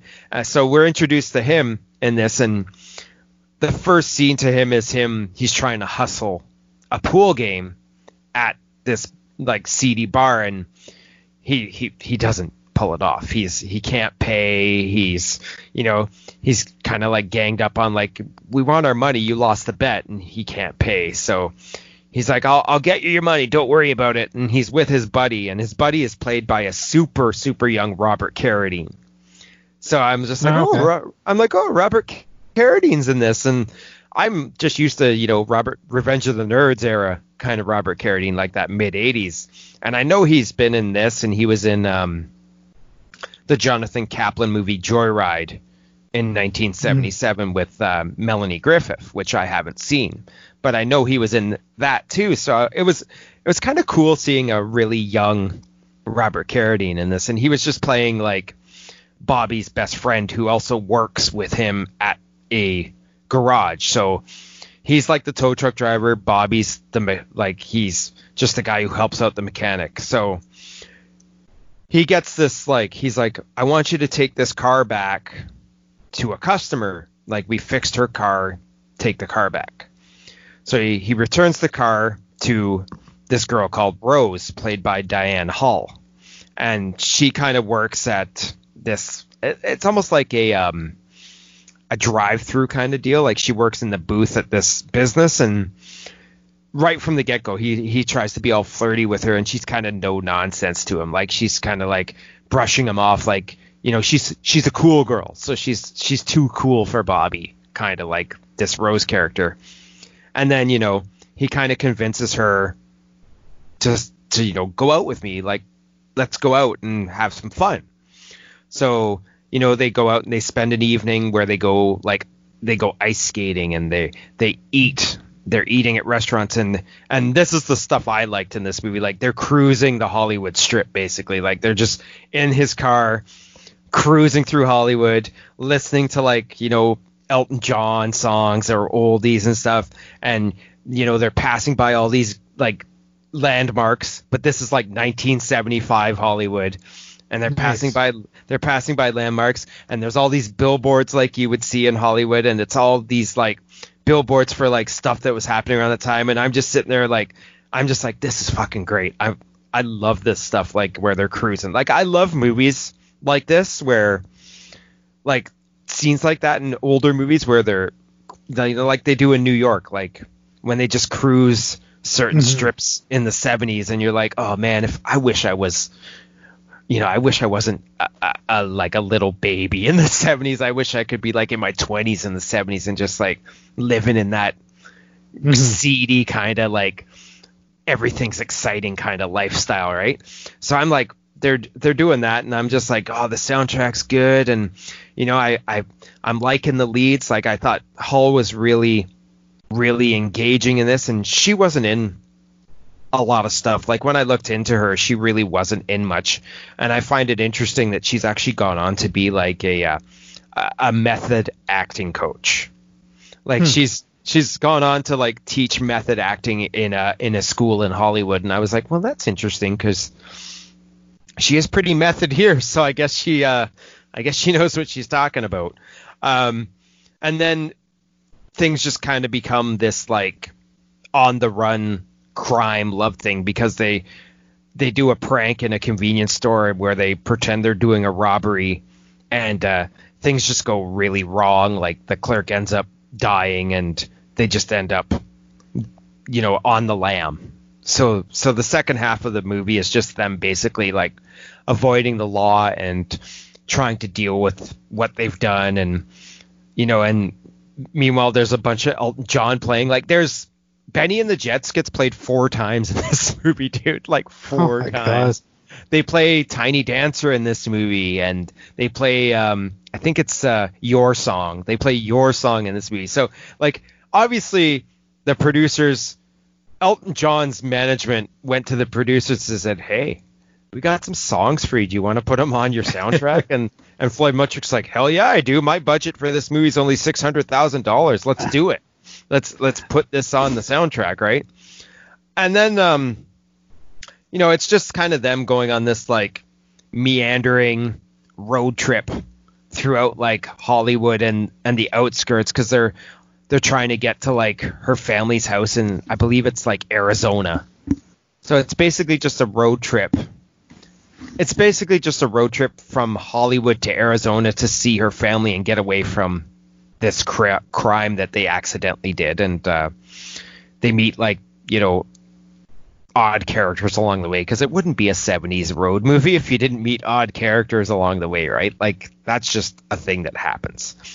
Um, so I, I liked this. Like I thought it was I thought it was pretty decent. I, I didn't love it, but I was like into it when I was watching it, and it's mostly because of the scenery and the soundtrack and the two leads had really decent chemistry together. And there was a scene um, just after the the robbery scene. There was a slow motion car crash scene that I thought mm-hmm. was really like really awesome. Like I thought it was the way that it was staged was great, and like right after the car crash happens, they cue up the song "The Locomotion" on the soundtrack, and it fits so well with what was going on in the movie, even though it shouldn't have and I'm like, yeah, that's great. Like this is two great scenes in a row, and uh, then it just kind of meanders its way to a finale. And you know, I didn't think there was enough heft to some of the stuff going on. Like like the finale, I didn't. I felt like should have had a little bit more emotional punch than it did, and I also felt like I had a hard time sometimes buying the fact that these two pretty much fell in love right away. Like mm-hmm. it was hmm. like a love at first sight kind of deal here. But I was like watching it and I'm like, yeah, this is this is pretty entertaining and um, I really liked Hull in this, like I said, and like Paul Le Mat, I'm like I hadn't seen him outside of American Graffiti and Puppet Master, and solid actor, like super solid actor. Like he he delivered exactly what I thought his character should have been, and uh, yeah, I, I thought this was a pretty uh pretty decent movie, and uh, if you have Prime, check it out. I mean, it's it's there. It's uh, interestingly enough made for like I said, six hundred thousand dollars, and this was a pretty big hit in '75. Like this movie went on and made like thirty-five million dollars, which really? in ni- which in 1975 wow. money is quite a bit of cash. Mm-hmm. So yeah, um, if you're into like that kind of nostalgic kick and you like like me, like seeing like 70s Hollywood, and you like that kind of rebellious crime type movie, then yeah, I, I recommend Aloha Bobby and Rose for sure. It, it, was a it was a pretty good ride. Like I, I quite enjoyed myself. Yeah, I've always been curious about this one. I don't know why I never got around to it, but yeah. um, I think Anchor Bay put it out at one point. Yeah, they put out the initial DVD of this. Yeah. Yeah. And now I think it, I think it's Scorpion put it out on on Blu-ray. But like I said, a lot of that Scorpion stuff now is popping up on Prime. Right. That's so, awesome. So yeah, aloha, Bobby and Rose. Nice. All right, I'm gonna double up with a couple of uh, All right. n- newer movies. Double up, double um, up. not too new, but newer. newer. Um, so the first one is um, Mike Flanagan's uh, follow up to The Shining, which is called Doctor Sleep from yeah. 2019. Um, and as listeners know, I haven't been that down with Mike Flanagan over the years, but uh, after watching Haunting of Hill House, I was like, okay, this guy's actually got a lot more going on than I kind of thought after uh, a couple of misses in his earlier stuff. Uh, so I decided to give this one a shot. Um, I had bought it on um, the Cineplex app, and then uh, COVID hit, so I didn't get it done in time. So they gave me an extension, so I had to watch this basically because I don't like spending my money. I mean, I find VODs kind of like going to the video store where you once you've spent the money, you feel like you have to watch the movie, right? So was it? Um, can I just ask? Was it the director's cut that you? It wasn't the director's oh, cut. Okay. I mean, this this thing was already like over, I think, two hours and twenty minutes, and I think the director's cut's even longer. And I was just like, no, I just don't have yeah. the patience to. Okay. Um, on something like this that I'm already kind of like lukewarm about, um, just because you know, I mean, Stephen King loved him back in the you know the early stuff and all the stuff that came out in the 80s but i found a lot of stephen king stuff that's come out in recent years i haven't been that into. And um, you know i haven't read the, the book or anything and i was um, it was more just for mike flanagan that i wanted to check this out and i didn't know a lot about it other than it was you know somewhat of a sequel to the shining. So have you read doctor sleep the book? I haven't no. Okay. So i'll try not to do many spoilers here. Um, um, I went out. It's kind of hard to not talk about the fact that Ewan McGregor is playing a grown-up Danny Torrance from The Shining.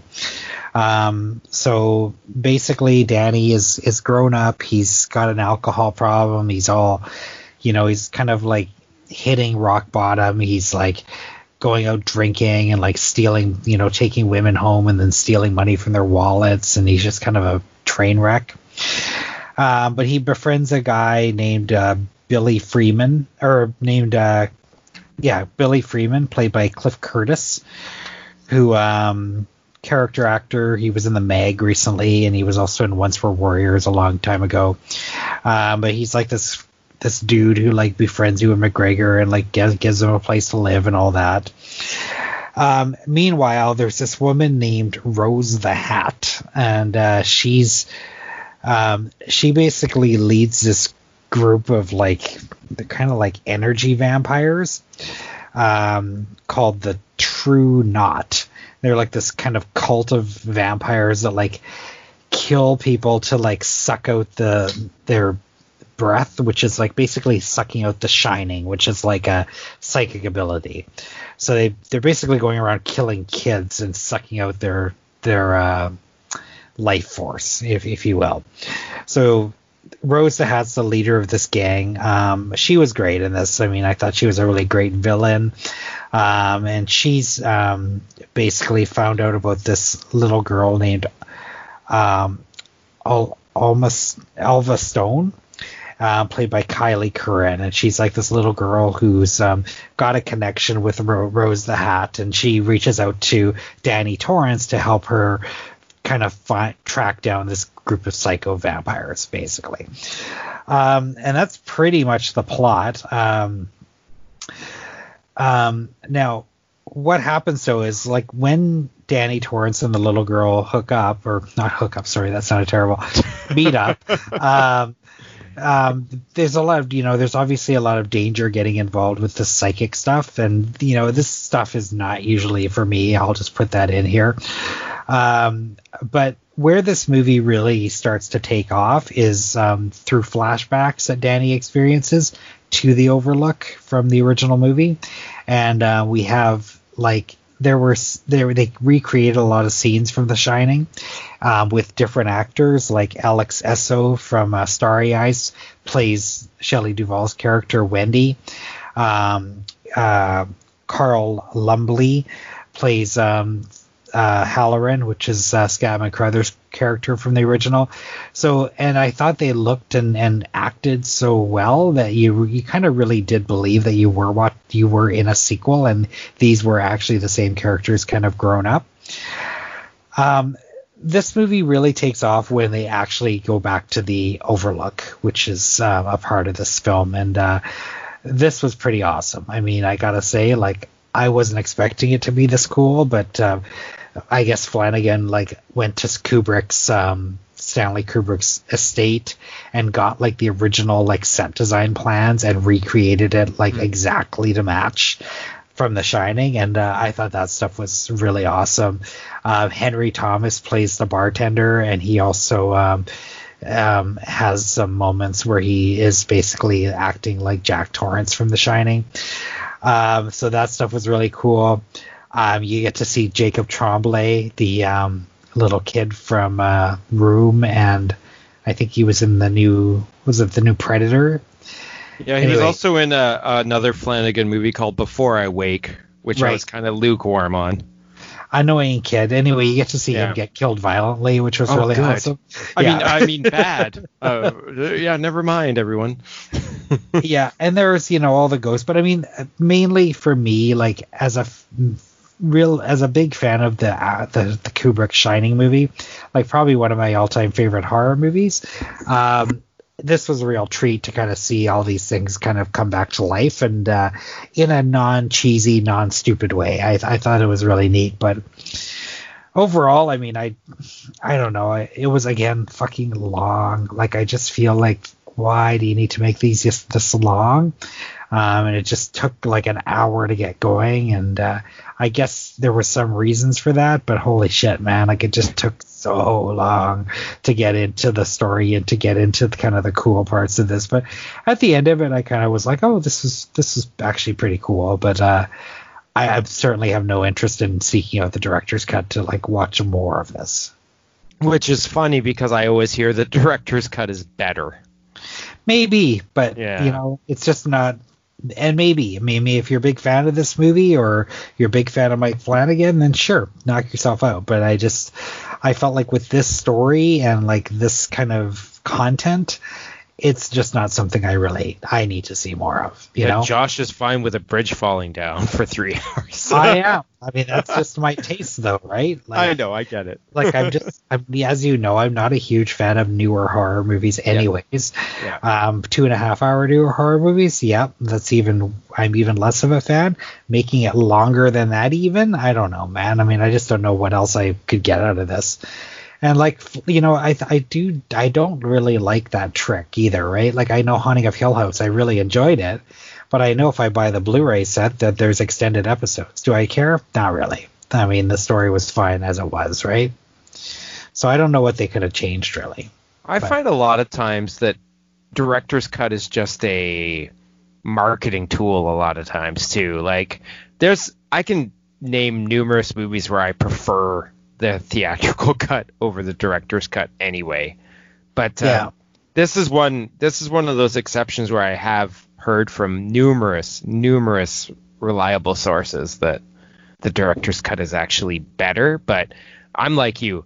I I believe horror movies should be no longer than 100 minutes long for yeah. the most part. So do I want to sit through two hours and 50 what 50 something minutes of of this? No, I, I kind of don't. Is it that long? Is the director's yeah, cut that I long? I think the director's cut is like an extra half an hour or something, and you know, I, I don't think I want to sit through two hours and fifty two minutes of of a Shining sequel. I, I really, you know, like that's just that's asking me too much personally. I could watch two movies in the span of that. yeah, like this was fine. Like I wasn't like pissed off I spent money or anything. It's mm-hmm. better than maybe a lot of horror movies that are made these days. But um yeah, like I just I just don't care enough to see that. So know? in the in in the Overlook flashback stuff, who's playing Jack Torrance? Henry Thomas. So Elliot from ET is playing. Yeah, but if you've seen Haunting a Hill House, like you'll yeah, see yeah, he's in that great too. an actor he is now. Yeah, yeah, yeah. I'm I not mean, saying still, he's bad. No, he was he was really good. I I uh, I just think, yeah, this director is really uneven for me. I mean that that that series was so good, and again, like I just feel like this director is maybe that's his thing. Like maybe maybe the the like eight hour mini series is what he should be doing. Well, I mean, Right? we're uh, we're not on the same page with Hush though, because I love Hush. Yeah, no, I hate it. I mean, uh, but I, I like I'm I'm kind of like you. Like he, he's getting bigged up as this next big thing, and I'm like, well, I loved Hush, but I didn't really like Before I Wake that much. yeah, So I'm just kind of like, well, maybe I, I need to watch Hill House, obviously, but um, I just don't like it when people are called the next big thing. I think I think that just turns me off of actually watching their stuff. To be honest. yeah. I mean, Hill House was really good, but what I'm, I guess what I'm trying to say is like I almost kind of wonder like with this story, especially if there's a three-hour director's cut, maybe this would have been better suited had he done an eight-hour Netflix miniseries. Yeah, right? maybe. Maybe who knows? I might have been more engaged because I just find when you're taking a film and making it that long, like even with the the TV movie I watched, at least that was over two nights. But a film, I'm usually gonna try and do it in one sitting, right? Yeah. And uh, just sometimes maybe it's um, not the best choice. You know, I've I've never liked, um, and I, I heard this once from uh, a podcaster I like, but uh, I hate the Lord of the Rings movies. Yeah, shoot me down now, but I can't stand them. They're too fucking long. Mhm. But I heard someone say once, we'll sit down and watch them like they're a Netflix series. Watch an hour a night, and it's a totally different experience. So like, you know that I do think of that sometimes, and uh, but with a feature film, it shouldn't be it shouldn't be three hours, even two and a half, especially for a horror movie. Too much. Yeah. No, I agree. Okay, so I did watch another movie that was not two and a half hours. Um, that way I've been kind of putting off, and I decided, ah, fuck it, I'm just gonna watch it. It'll, I know it'll be a quick 90 minutes, and that's Jigsaw from 2017. Oh boy. oh Now- boy. now, I am, um, I am a fan of the Saw movies. I will, I will admit it. Um, but they make me super uncomfortable. But I just think I like the the creativity. Um, they they re- bring me back to like the days of the Friday the Thirteenth when they were in their heyday. You always wanted to see what the kills were like, and that's what the Saw movies are to me. I mean, some of them go a little too far, um, but um, that I do I I have enjoyed them all. Um, this one was directed by the Spierig brothers, uh, Michael and Peter, who are probably best known for uh, well, they were made a movie called Undead, a zombie movie, and then they made a movie called Daybreakers that I liked quite a bit. Yeah, I think I, I think Daybreakers is underrated. Yeah, totally like Daybreakers, and then most recently they made uh, Winchester about the Winchester Oh, House. okay. Okay.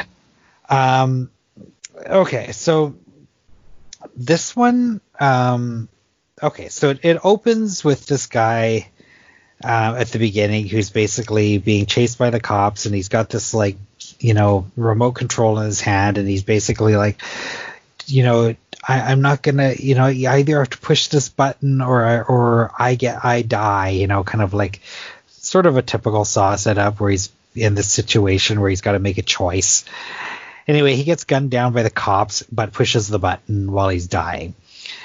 And then you cut to a room full of with five people in it, and they they're attached to some sort of device. And then Jigsaw's voice comes on and basically says, you know, you have to confess your sins or you're gonna die. And then, you know, it follows through the usual Saw formula where someone dies in the opening, and then there's a few left, and then you know the movie just sort of picks the people off as the, as it's going along, and you know Jigsaw's trying to like deliver some sort of moral message.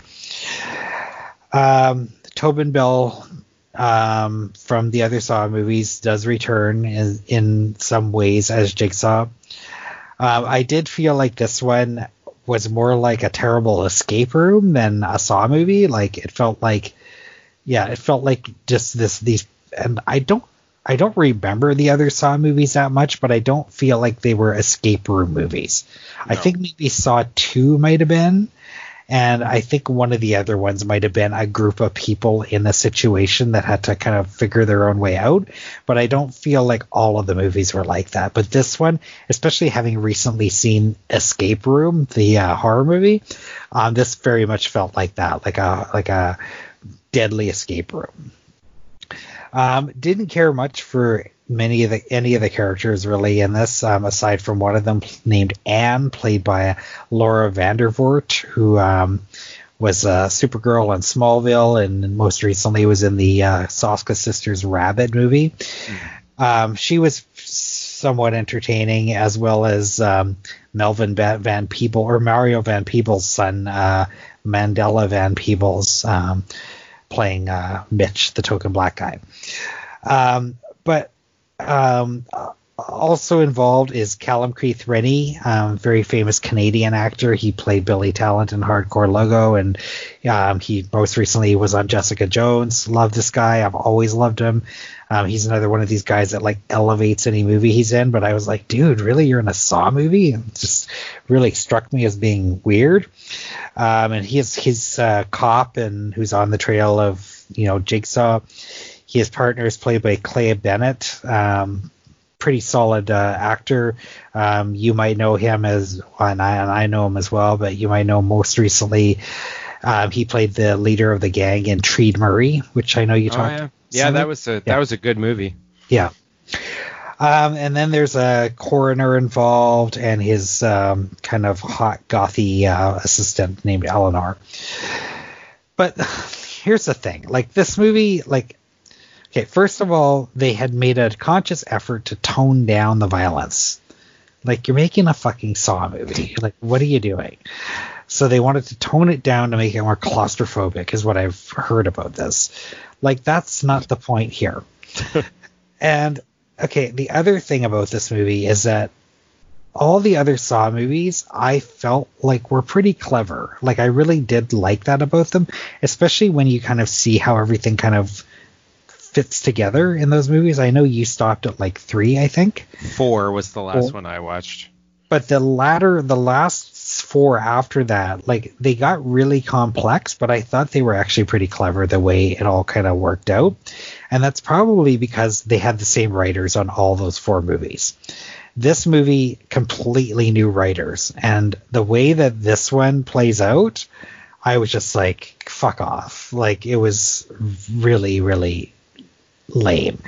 Plus, the lead kind of um, I'm not again. I'm not going to reveal which character is, but one of the characters who um, ends up playing into like the whole reveal.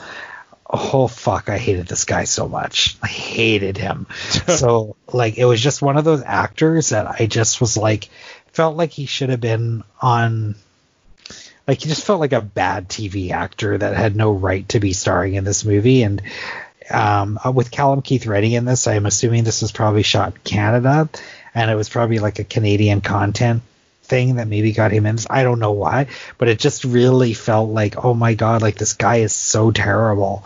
Sorry, dude, but I mean, yeah, it, it just really ruined the movie for me.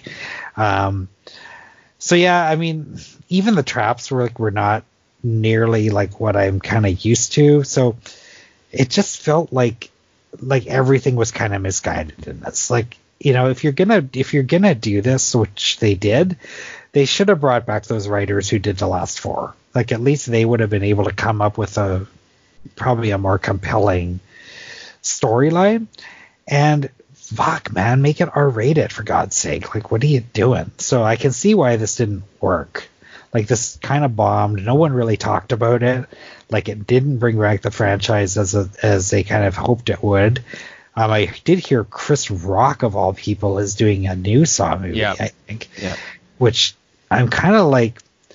It's kind of like the Final Destination movies. Like the Saw movies, I think they're kind of like I always have fun watching both those franchises, and I think they're pretty clever in the kills, right? Like we don't really have that anymore and except for these these kind of movies. Um, but even the Final Destination movies, like I can't tell you this. Well, part four was the best because of blah blah blah. It's just like, oh, which one had that tanning bed sequence or whatever, yeah. right? Like you're remembering the sequences, and that's that's how the Saw movies work for me. So if you're gonna make a new one, you better make good sequences, and this one didn't have them it just yeah this was just kind of failed on all levels i mean i think if you're a fan of the franchise you might as well watch it it's on netflix right which i did but um yeah it just kind of made me be like okay we should have just let it go with the final chapter there um yeah so probably why final destination movies haven't come back either right Just another fucking horror series that decides to say the final chapter, psych, we lied. Yeah, and I would have been okay with it if they had like brought Bousman back as the director. Or He's back for right? the Chris Rock one. Yeah, so that that makes me a little more curious. I mean, I do like these. I do. I I'm okay with them making more, but don't make them shitty like this one. Like this was just a disappointment. Well, apparently their Winchester's also not very good, so who knows. Yeah. And I wasn't a big fan of Undead, to be honest with you. So maybe they're like, uh, I don't know if they're a one-hit wonder because Daybreakers was actually pretty damn good. So uh, I'm not sure. Yeah, But, I haven't uh, seen Undead. Yeah. But um, the new one is Bousman's back for the new one, and it's Chris Rock and it's Samuel Jackson. So you'll at least have just Samuel just be like, "Motherfucking Jigsaw, come on out here" or something. You know, at least you'll have that. Well, I feel like Bousman at least understands the franchise, Yeah. and James Wan and um, Leigh Whannell obviously do, and those writers that did those other four obviously do. So I just think you need that crew back or parts of it. So it sounds like that might. So yeah, I'm still still looking forward to it, but uh, I mean, I could. Yeah, this one you can kind of take it or leave it. I if I was gonna marathon the series, I would leave this one out. Let's All put it that way. Okay, well, how do I follow up that? Well, I guess I'll talk about my the only newer movie that I watched, and it's a it's a 2018 film. It's a it's a it's a shifting of gears from Doctor Sleep and Jigsaw 100% because it's a movie called Wild Rose from 2018. It's a uh, British production uh, about a uh, a girl, a woman called Rose Lynn, played by Jessie Buckley, who you might know from uh, she's in Chernobyl. She Hmm. plays the character Lyudmilla. I don't know if that means anything to you. No. She's a she's a she's she probably has red hair in the in that show because she's a she's a redheaded lassie. Um, and she was also in Judy last year with Renee Zellweger. But um, what's interesting about her is that she was a uh, she was on a British like a BBC talent kind of competition in 2008 kind of like an American Idol kind of thing where she was the runner up and she's also like very classically trained in instruments and and part of an orchestra and she's like a very a vocalist and everything which which fits into this movie because in this movie she plays a character called Rose Lynn who in the opening scene she's getting out of jail. So she's been in jail for a year for you know getting caught trying to smuggle heroin basically. And um she comes home and her mom played by Julie Walters who is one of those classic you know British actresses that everyone has seen in something. Um, she's like the mom who's been looking after her two young kids for the year she's been in prison and is just really upset with with her daughter and be like you know you got to get your shit together basically like you're in jail for a year. I've been looking after your kids. You have no relationship with your kids. You're a fuck up, basically. You've got an ankle bracelet on. Get your shit together, right? Um, so you know, but but you know, Rose Lynn's got this big dream. She wants to go to Nashville and become a country music singer, basically. So she's like, "This is my dream. I don't fucking care that I went to jail. My kids aren't gonna get in the way. I'm getting to Nashville. This is just what's gonna happen." So from there, she kind of gets a job with this like wealthy woman played by Sophie Okonedo, who's in uh, uh, the British TV series The Slap, mostly, which is a. Uh, if you if you know the book, it's an interesting show. I've, I think I talked about it when I talked about um, Blow the Man Down last episode because the one of the leads in that was in that series as well. Um, so she gets a job with her as like a, a housekeeper or whatever, and kind of, you know, it comes out that she's you know into becoming a music star, like she wants to be in country music industry or whatever, and they hear her singing, and from there they're kind of like, we're going to help you reach your goal and the rest of the movie is just kind of her struggling with does she want to pursue her dream of being a country singer? Does she want to be a good parent? Is does her mom hate her? You know am i a fuck up kind of thing? And and you know it just kind of follows that arc. And in that way the arc of the story is very formula. Like it doesn't Mhm. really stray too far from the the thing that's set in all these kind of movies. Like the the the the the fuck up character who is has ambition and doesn't know how to like capture that ambition what's going to happen to them so it kind of follows that arc but the thing about this movie is um the lead Buckley, she's fucking electric in this movie, dude. Like she's like you can't take your eyes off her. She's just so good in the role and she's got just an amazing vocal ability. Like I'm not into country music particularly, but when she's singing the songs in this movie, I'm just like holy shit, this girl knows how to sing. Hmm. So like she is so good in this movie that I was willing to forget about the fact that the story itself was very standard stuff. Like doesn't really take that many chances. I mean, hmm. doesn't doesn't do that thing where it feels like it needs to end on a happy ending particularly, which I appreciated, but doesn't stray too far from a formula you've seen in these kind of movies. Like I like this way better than like A Star Is Born with Lady Gaga, and that was fucking nominated for Best Picture, and I did not like that movie. This is a similar kind of story arc, but works way better because it's a smaller movie. I think that uh, Jessie Buckley's got the same talent level as a vocalist as Lady Gaga does, because even though I don't really care for Lady Gaga's music or her the acting choices she's made, I'm fully willing to admit I think she has a very, very good voice. Like she's a very good singer too. Like when you saw her on the Oscars doing like I think it was like Tony Bennett or something like that. Like she has ability. She just chooses to do pop songs, right? I think this girl has just as is just as talented as on that level. And um, I thought Julie Walters was really good as the bitchy mom, but the bitchy mom who had a point, like, yeah, my daughter's a fuck up. I don't want, you know, take care of your kids. Don't be stupid. I, I just thought it was a really well done movie that rises above a fairly standard plot. And that's mostly because of Buckley. Like, I really couldn't tear my eyes off of her through this movie and she, that's that's a sign of someone who's going to go places and I really hope she does cuz yeah, she was really good in this dude. Like that's a breakout performance for me, I think. Cool. I mean, I mean it's it's it, I, I like movies that are set in the music industry with people who have those kind of dreams just because I'm so into music and it doesn't matter what kind of music. I'm just like I want to watch movies of people succeeding in this industry, which is so rare Right. these days, right? And uh, again, like Aloha Bobby and Rose, when she does visit Nashville in this movie, it's like a sightseeing trip. And you know, and I've I've kind of always wanted to go to Nashville just because, you know, I appreciate the classics of that genre of music, like, you know, the the Dolly Partons, the Kenny Rogers, the Johnny Cashes and stuff. And just that environment just looks really cool to me. So I was glad to see that stuff in this, just like how I was glad to see the Hollywood stuff in Aloha Bobby and Rose. So yeah. If you're looking for like a kind of middle of the road plot wise drama co- drama kind of musical thing but with a fucking killer lead performance then wild rose is available on prime so if that's kind of your bag check it out why not so yeah Cool. All right. Um, well, let's go into some more standard horror fare again. yeah let's go back to Um, horror after i talked about a musical drama let's do it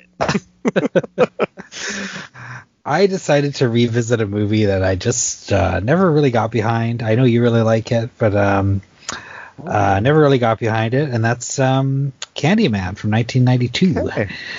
um, directed by Bernard Rose, who um, did a movie called Immortal Beloved, which I really liked. But uh, he also did Um, paper house which is really good yeah, and a new Frankenstein, which I haven't seen. But uh, um, anyway, um, so I had I had some memories of this movie for sure. And as the movie was playing out, I certainly noticed how after only seeing this once 28 years ago, is that that long? Oh my god. Yeah. Um, as it was playing, because I literally only saw it once, um, I remembered things that were going to happen, like and images very vividly. So obviously, this thing did, did a fantastic job of that. Um, so um, particularly like there was some scenes of graffiti that were very striking. Um, there was, of course, the Cabrini Green projects in uh, Chicago, which were infamous for their gang activity and uh, horrible, like a very, very scary uh, housing project to go into. And I remembered that very vividly. And I mean, the place is fucking terrifying looking. And it's gone now, but um, if you just look up pic- pictures of Cabrini Green on the uh, internet, you'll know what I'm talking about. I remember scenes of, um, I remembered uh, um, Virginia Madsen, um, you know, with covered in blood, scenes of that. Um, but that, those are kind of the main things. But um, I didn't remember the Philip Glass score, which is as it was playing. I'm like, yeah, this is pretty pretty great. Although it It's- does repeat It's killer. a lot.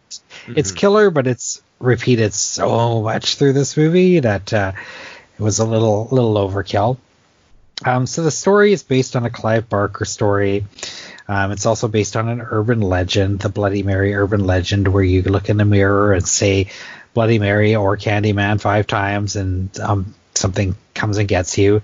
So I always thought that was a very scary premise. Um, I've never been able to do it in my life, um, either of those words. Um, Virginia Madsen and her and Kasi Lemmons um, play a cou- pair of college students who are basically doing a uh, thesis on urban legends. They find out about this Candyman killer who's uh, um, an urban legend in in the black community that um, is offing people. Uh, so they start to investigate it, and um, of course say Candyman five times in the in the mirror. Uh, they go to the housing projects, explore there. They find out about this guy who in the past had had you know been wronged and is now come back as the Candyman. Um, Madsen becomes particularly obsessed with the case, um, keeps going back to the housing projects, gets herself into some trouble with the gangs, befriends a little kid, befriends one of the neighbors, and um, eventually runs into the Candyman, who ends up starting to kind of frame her, make her look crazy to those around her, make her in the middle of a couple of murders, and um, yeah, it's it's um, it's a it's it's a well paced movie. It's definitely not a slasher. It's uh, more of an adult horror movie. Um, I I like I said, very very striking imagery. Um, um, that that location is just fantastic. They actually shot in this the Cabrini Green projects in Chicago, which were, like I said, very, very terrifying. And uh, so a lot of the set deck was there. Um, so very, very smart choice to do that. Um, I think that's what's put this into such high regard. Um, Xander Berkeley, does this guy ever play a nice guy? Like honestly, I've never seen him play a nice guy. He's always a kind of a douchebag. He plays Virginia Madsen's um, husband, uh, who's of course cheating on her. Uh, Ted Raimi shows up for a few minutes. Um, the art direction's fantastic, but Tony Todd is Candyman. Okay, so all I could think of, all I could think of was Billy Zane and Demon Knight. You know when Billy Zane and Demon Knight would do the like things where you got into your head and would like, you know, he'd he'd like be talking to the character in that kind of sexy voice. That's what I was thinking of, and it was like Billy Zane does it so cheesy in Demon Knight that whenever I heard Tony Todd say, "Come to me, I'm," you know, you we're meant to be together, I was like, "Oh my god, this is so cheesy." And I think for the sweet. Oh.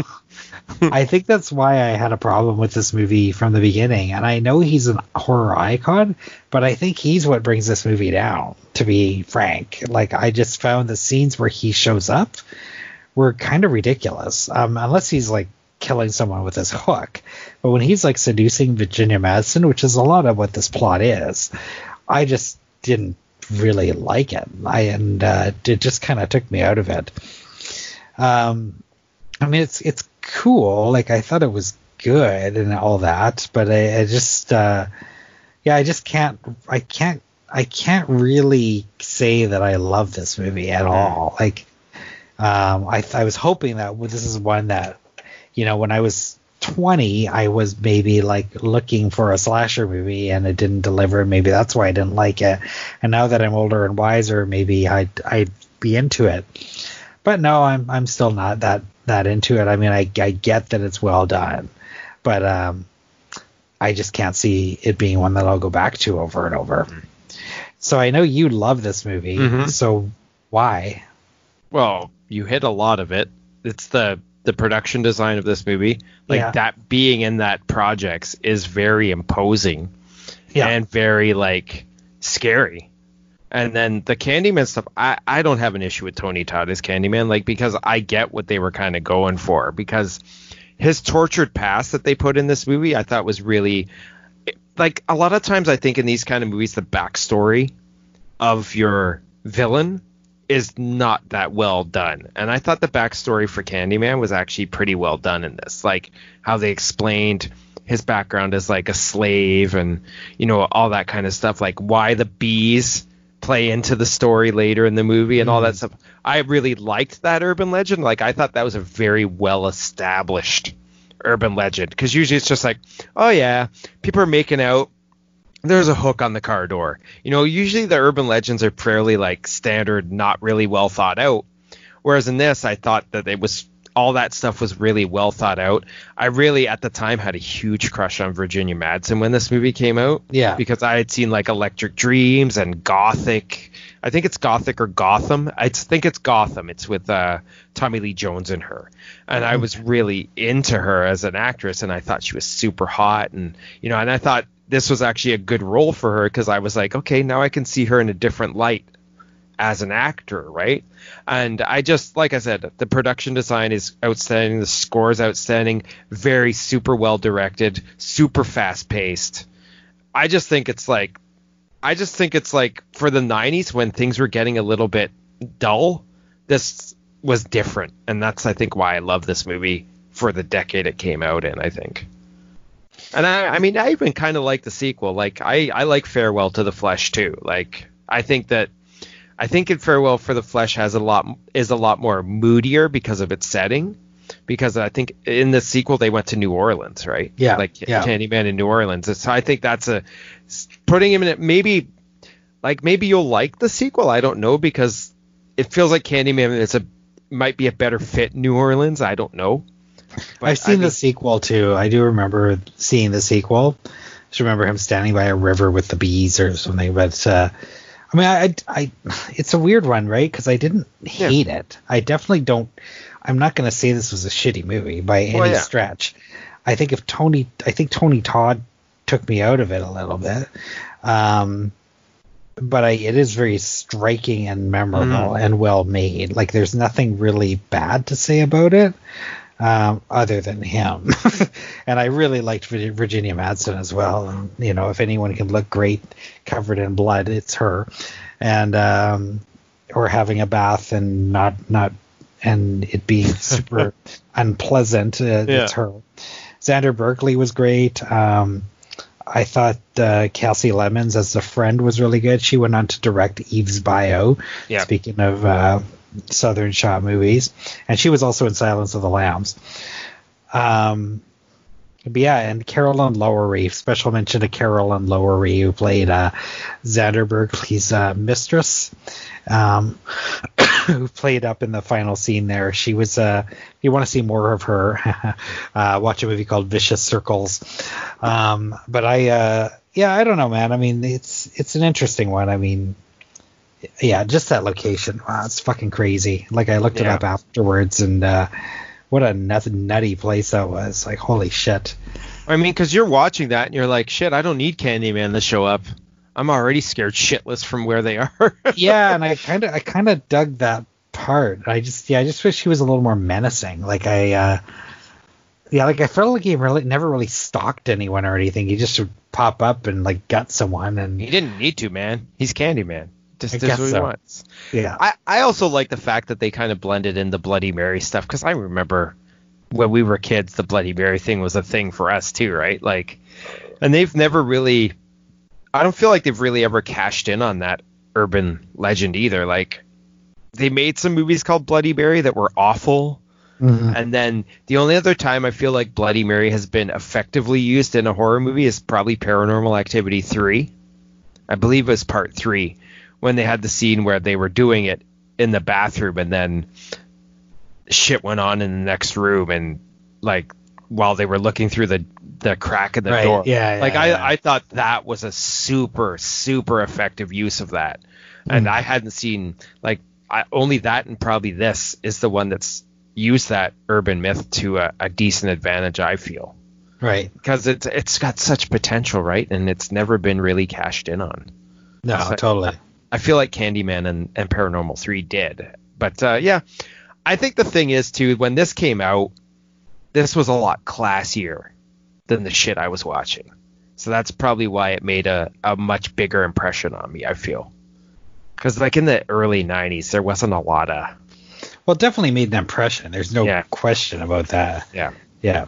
Anyway. Well, I mean, I even know the graffiti you're talking about. Like, I, Yeah. you're talking about like the mouth stuff and all that. Like, super, Yeah. Yeah. super memorable stuff. Like Yeah. the production design's amazing. yeah, it is. It's amazing.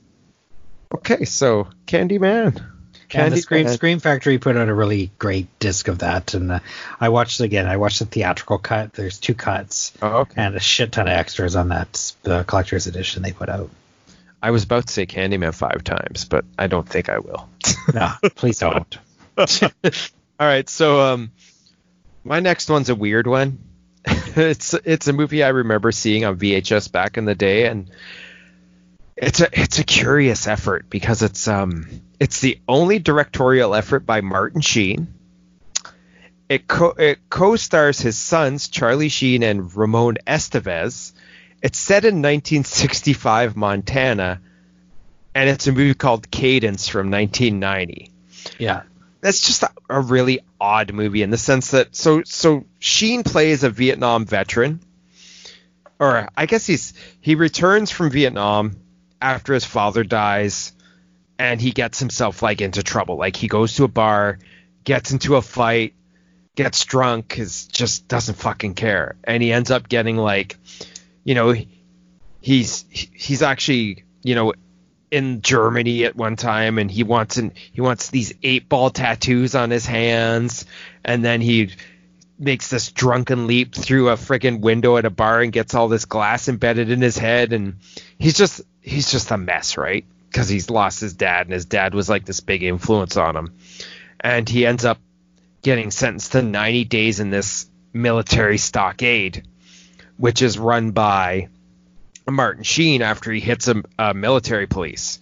Uh, and so Martin Sheen is the sergeant of this stockade, and he's your typical gruff sergeant who's like, "Yeah, you're just gonna behave, and you know this is what you're gonna do." And turns out that all of his co-prisoners in this stockade are all all African American guys, led by um, Stokes, played by Laurence Fishburne, who's like kind of the self-appointed leader, and it just becomes like this um, kind of struggle of this power struggle between Sheen's character, who has a hate on for Charlie Sheen's character, who at first is like super rebellious and doesn't give a fuck, and then you know eventually the the his black co-prisoners are like, you know, you got to chill out, and we're gonna help you out in this situation we're all in, and it kind of has this very slender message about 60s racism going on and it's got this really weird kind of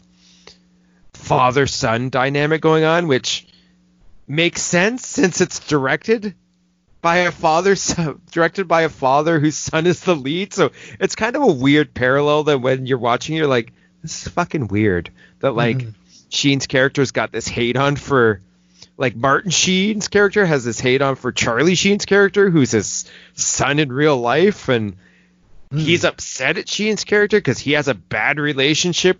Like Martin Sheen's character has a bad relationship with his son, so he's taking it out on Charlie Sheen. and I'm like, it's just this weird. Like I lost track. I'm like, this is very odd. Like very odd casting and all that stuff.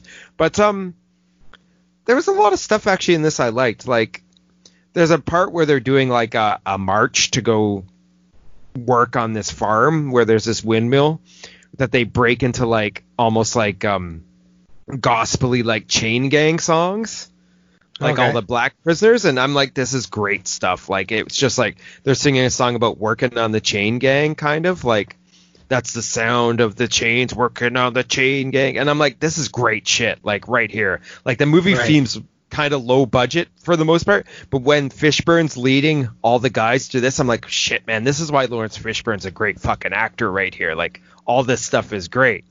And then there's another scene later when they're they're building camaraderie um where they're playing basketball and they're bonding through a basketball game that was really well done. Uh, uh, but then there's like stuff in here too that's just really like apart from that father son dynamic that's weird there's just a scene with with Sheen Martin Sheen's character getting drunk in the officers like the officers lounge Right. that just goes on too long and has him being all angsty that doesn't fit with the rest of the movie particularly and then like his arch as a character is not that entirely successful anyway and i was like okay you're trying to make a message about racism in the 60s but you're not really hitting that mark particularly It- you're you're making it more about hating martin sheen hating charlie sheen's character when it should be more about martin sheen's character hating the black prisoners in a way Right. like yeah. you know what I mean? Like that's what it should have been more of a focus on. And then the finale just feels super forced with the way that you know Sheen's character kind of goes like fucking apocalypse now crazy by the end, Mm. like Martin Sheen's character, and it just didn't feel right. But but generally, I thought it was a pretty solid, low budget Canadian U.S. co-production.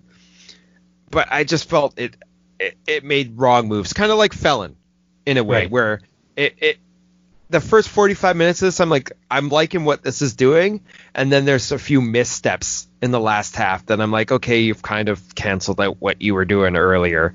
Um, so not completely successful in that sense, and I did want a hell of a lot more of of uh, Laurence Fishburne and those fucking soul marches because that stuff was was really great. But uh, if you're if you want to if you want to see a curio from 1990 like this, then yeah, by all means you should watch Cadence. It's kind of hard to come by. Like I think the DVD's out of print, but I mean if you want to see Charlie Sheen trying to pull a serious role out while being directed by his dad, who seems to have father son issues, then by all means see this because it's it's a it's a curiosity for sure. I think. You ever Mm, yeah. seen this? No, I've always been kind of. I remember it being on the video store shelves, and I don't know what. I always I loved Officer and a Gentleman, and I always felt Yeah. like this wouldn't measure up or something. Oh, it, probably doesn't. I've never seen Officer and a Gentleman, but Yeah. I, I can pretty much guarantee you it won't measure up because it's such a low budget production. But there's some interesting stuff in it, and it's it's definitely it's definitely one that when I didn't remember a lot about it when I watched it, rewatched it recently, but when I was watching, it, I was like, oh, okay, yeah, okay. I remember why I kind of liked this when I originally saw it on VHS. So, you know, it, it's an interesting one. It's a it's a definitely a curio, I think. Cool, So that's Cadence. nice. All right, let's wrap up the uh, Street Fighter series with the uh, Street Fighter's Last Revenge from 1974. Um, again, again directed by Shigeru Ozawa. Um, okay, so this is um, I felt like Sonny Chiba. This was the last of the series. I felt like this is the one where he was, I thought, the most confident. Um, but it was different than the other two. This one felt more like, uh, you know, Double O Street Fighter or something, where they were trying to put him in a Bond setting. You know, they were giving him like cool, like a cool apartment with like sliding doors, and he had he was dressed up in a tux part of the time, and bedding women throughout, and it just felt yeah like the the cool black outfit he was wearing in the other two not there. So I don't know what they were doing with this you one. put your but- bond in my Street Fighter. exactly. like you put your chocolate in my peanut butter. and it didn't work. um, okay, so on the Shout Factory Blu-ray of this one, there's two choices. There's a Japanese cut or the dubbed American cut. I went with the Japanese cut on this one just because I knew it had four more minutes of uh, violence. Um, so you know the the cool Street Fighter Waka Waka theme song comes on, and I was pretty stoked. And um, you know, it has its usual like good, cool opening sequence, and there's like this uh, woman, uh, he, Street Fighter gets in a fight with this cool woman, but again, we've seen her before, Etsuko uh, Shihomi, who was um, in the first Street Fighter, and of course went on to become Sister Street Fighter. So um, that's that was a pretty great scene, but um, again, I'm kind of like, oh well, that's why, because they were setting it up for her um, her series that was going to follow this. Um, there's something over a black uh, a tape that's like blackmailing, um, like these this these lawyers, and um, it was just kind of like the plot was kind of kind of stupid, and there were way too many people involved, and there was way too much of it. There was way too much talking about these tapes and talking about this blackmail, and not enough of Sonny Chiba kicking ass. Um, there was some weird Dracula stuff thrown in, which like made this even more random than it already was. They introduced this Mexican um, occult character. Um, so this like white guy in a giant sombrero that was going that was kind of chasing after Sonny Chiba. So they were trying to make it again. I think that was a kind of a weird attempt at making a Bond villain into a Street Fighter movie. Um, and there's this uh, lawyer named Kunigawa who's like a real badass um, um, martial artist. But I'm like, why would you make him a lawyer? Like, why isn't he just a fucking assassin out to get Sonny Chiba? Like, um, but they were they were tying him into this blackmail plot. So um, I hate to say it, but I almost feel like there was just too much. They were trying too hard to make plot and make make Sonny Chiba Bond that they they just kind of got away from just him being this badass is going around like fucking everyone up. Um, so I thought this was the weakest of the series. Um, we had kind of the femme fatale played by Riko Reiko Ike. Um, she had quite a career in um, in the kind of pinky violence movie. She was in uh, Sex and Fury. She was in um, a bunch of the girl boss films. Um, yeah, and I mean there was a cool fight in the junkyard. There was a cool end fight. There was a cool fight in the rain. But overall, this was like less fighting, more talking, and uh, it was too bad. I just kind of wish this went out on more of a high note. But uh, but um, I'm probably not one I'm going to be going back to very much. Um, uh, Ike has a number of nude scenes. Uh, Koji Wada, you'd probably recognize. She was he was in a bunch of the um, Delinquent Girl movies as well. Um, but aside from those kind of weird things like the occult guy and the Dracula stuff and some of the some of the gore, um, probably not worth checking out. So yeah, that's Street Fighter's Last Revenge. Um, so yeah, overall the series, like I just kind of felt like I feel like it's got like all the all of them have moments, but overall they're just uh, they're they're cool. I mean, I'm glad they're around, and I always think of them when I you know I always think of True Romance when I watch the Street Fighters movies because I think. Um, Slater's character always takes or, or sorry takes Patricia Arquette to a Street Fighter uh, marathon in that movie, if you remember that. But um, I always think of Street Fighter and True Romance is kind of one and the same. Um, but yeah, Return to the Street Fighter definitely the best of the three, followed by the first one, and then this one would come in last.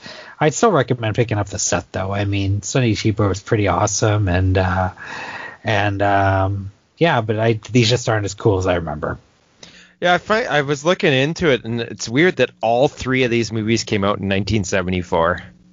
Yeah, I think he made five movies a year. And the first two Sister Street Fighters came out in 74 too. So yeah. they were they were busy at the time. So they were maybe because they were cranking these out so much, they were like, oh, I don't know what to do for this third one. maybe that's what happened. I mean, I have this set too. I'll I'll eventually visit it, but uh, sounds like the second one's the way to go for sure. Yeah, definitely. Because you, you, know I'm not a huge uh, Bond like fan. yeah, I can't even make it through the real James Bond movies, so I don't know how I would fare with a with a Hong Kong Bond knockoff with some martial arts. Well, I just I didn't want just don't want to see Sonny Chiba walking around in a fucking tux. Like it just felt weird. There was one really cool scene though that did remind me of like it was kind of a Bond scene where he's like working out. He's doing like uh like he's got his legs up in this thing and he's doing like sit ups. And then the phone rings, and instead of like just jumping down and like answering the phone, he like walks over to the phone on his hands and then kicks the phone and flips and grabs it in his hand at the same Yeah. time. That was pretty awesome. I think I remember seeing that. That's pretty so. badass. So, but yeah, he's just got to have that black outfit in a Street Fighter movie, not a tux. Hmm. All right. So, how do I follow up Street Fighter, the third Street Fighter movie?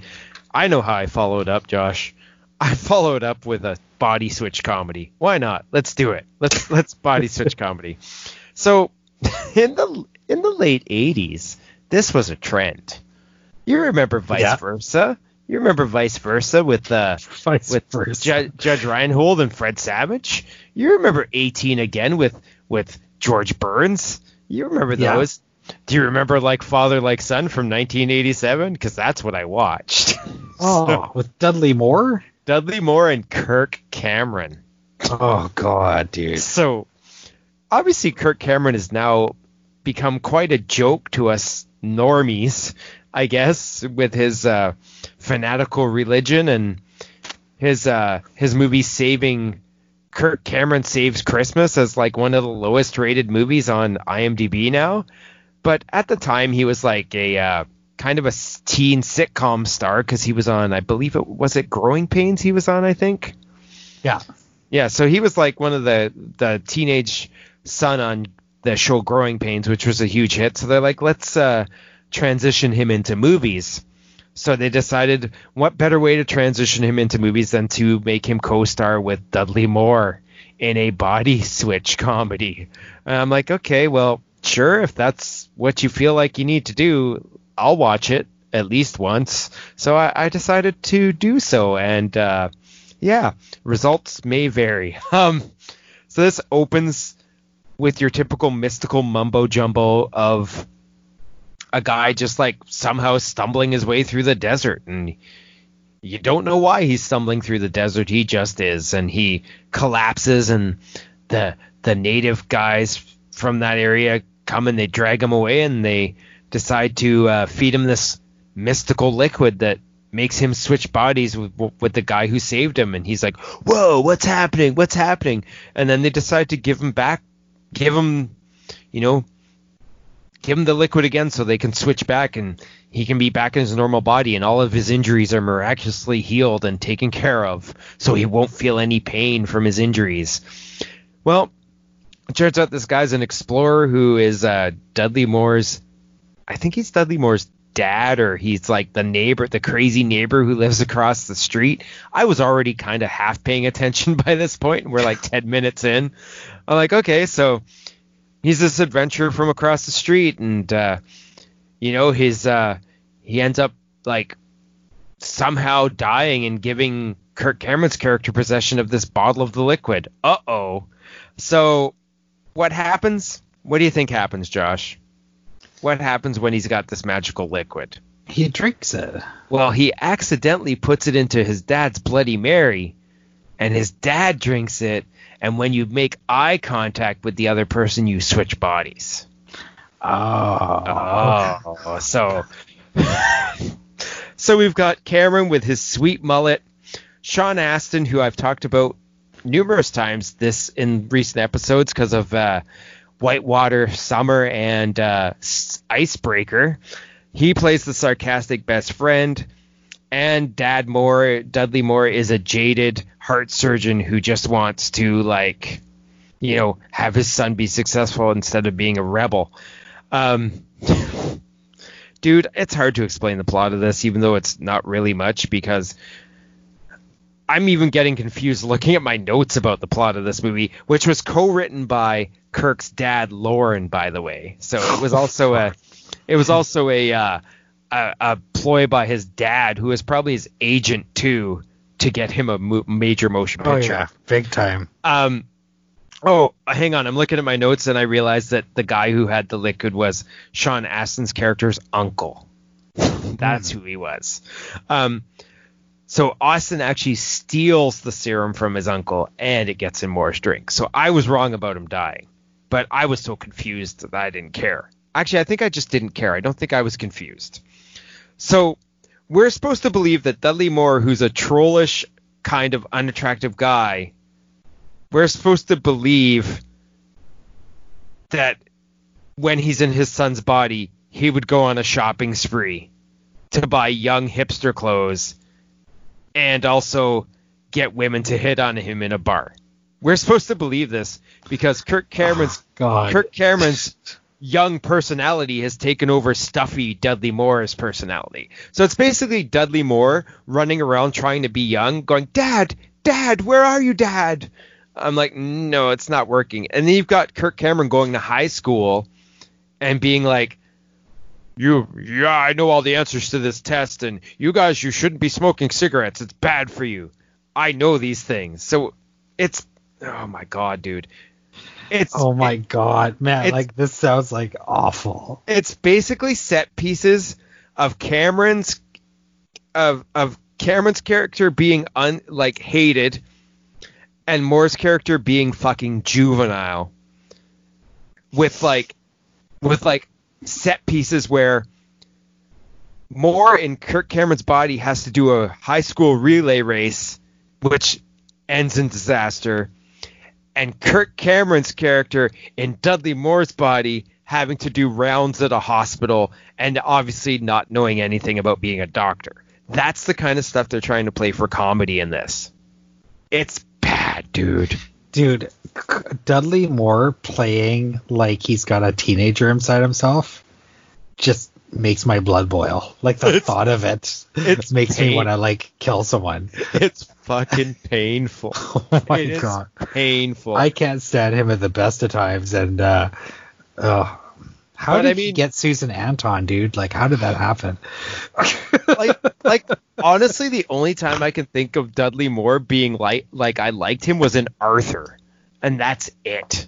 yeah, no. And like no. even in 10 like how did he get Bo Derek? I don't know. like like he was like five foot two and like he looked like at least 30 years older than he actually was like how He's just one of those actors I've just never understood, like the appeal. Like, how did he become a star even? I don't know but okay so this is just a noisy mess of a movie i didn't feel like moore or cameron tried to mimic each other at all in this movie they just was like moore's like i'm going to be juvenile. And kirk's like i'm going to be serious. And that's this that's as much as we're supposed to believe they've switched bodies. Admittedly though sean astin's character was pretty fun. I did was amused once or twice during this and at least at one moment in this song, they do go to Dudley Moore's character. I think it's Dudley Moore's character. I can't even remember which character it is. At least they go to an autograph concert. Do you fucking remember the band Autograph, dude? Like, turn up the radio? yeah, man. No way. They go to an autograph concert in this movie. So Really? that's that's pretty cool. I think But- I've seen Autograph live. Really? Yeah. Like in the Turn Up the Radio days? They opened for someone. I can't remember who who that God, was. That would be pretty cool because I actually like that album, but that's just Yeah, me. no, I've definitely seen them live. That's Sign in, please, is the name of the album. But man, this is like three years after that autograph, so not quite as cool, but at least they're in the movie. But this is a shit show, dude. This is a fucking shit show. Yeah.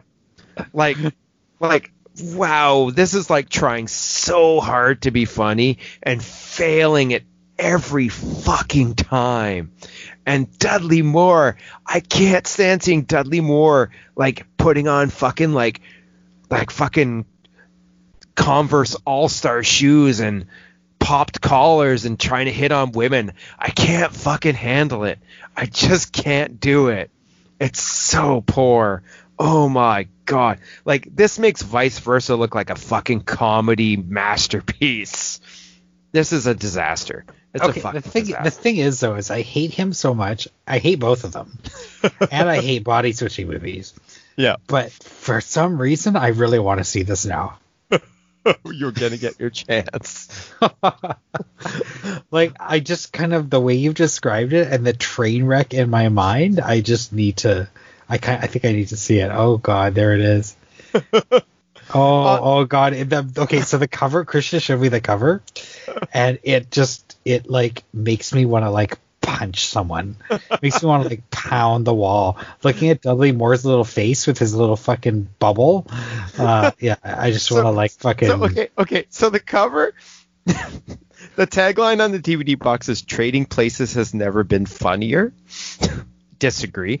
Um, the picture is Kirk Cameron in a suit and tie with a high waist suit tie. By the way, he's got fucking. If you, I don't know if Josh could see it, but there's fucking his his he's wearing flood pants on his. Oh, he totally is. Yeah, like I do his, see that. His work, his dress pants are up almost to his knees, and then Dudley Moore, who's supposed to be a high school senior, has a baseball cap on, and he's blowing a bubblegum bubble like he's fucking four years old. Is it because he's like why why is why is he wearing flood pants? Is it because he's taller?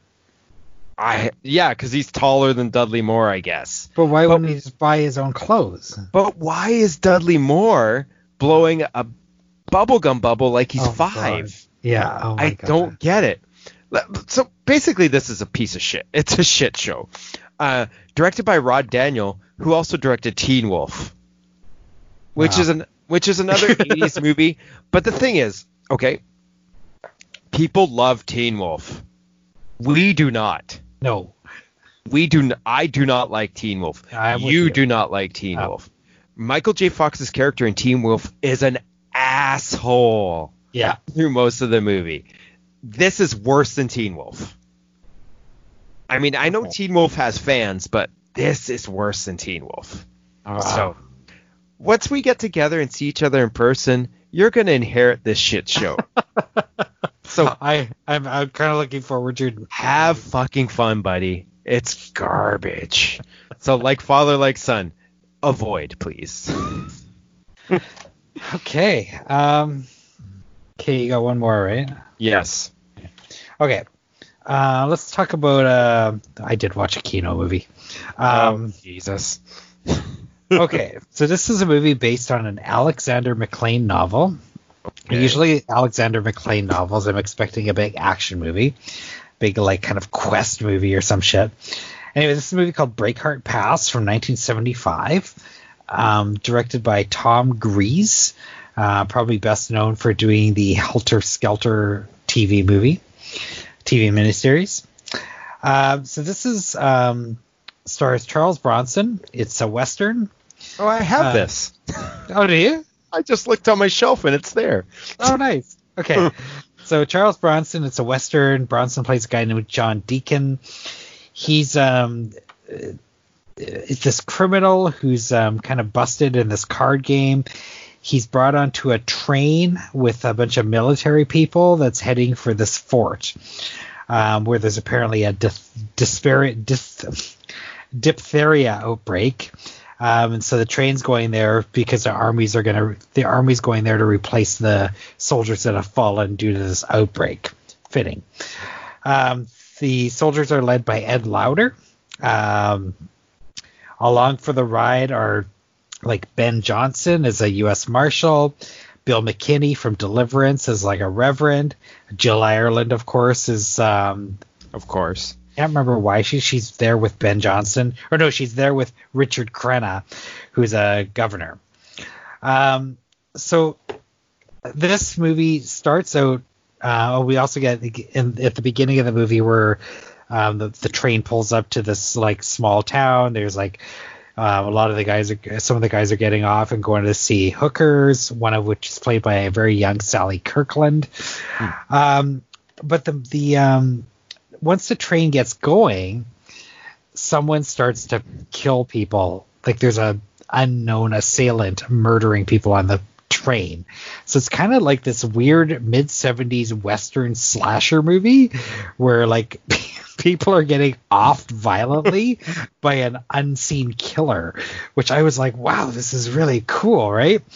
uh, but it was a little slow. I was kind of because again, I, Alexander MacLean. I'm expecting an adventure movie, which this is not. This is like, this is like murder on a train movie, right?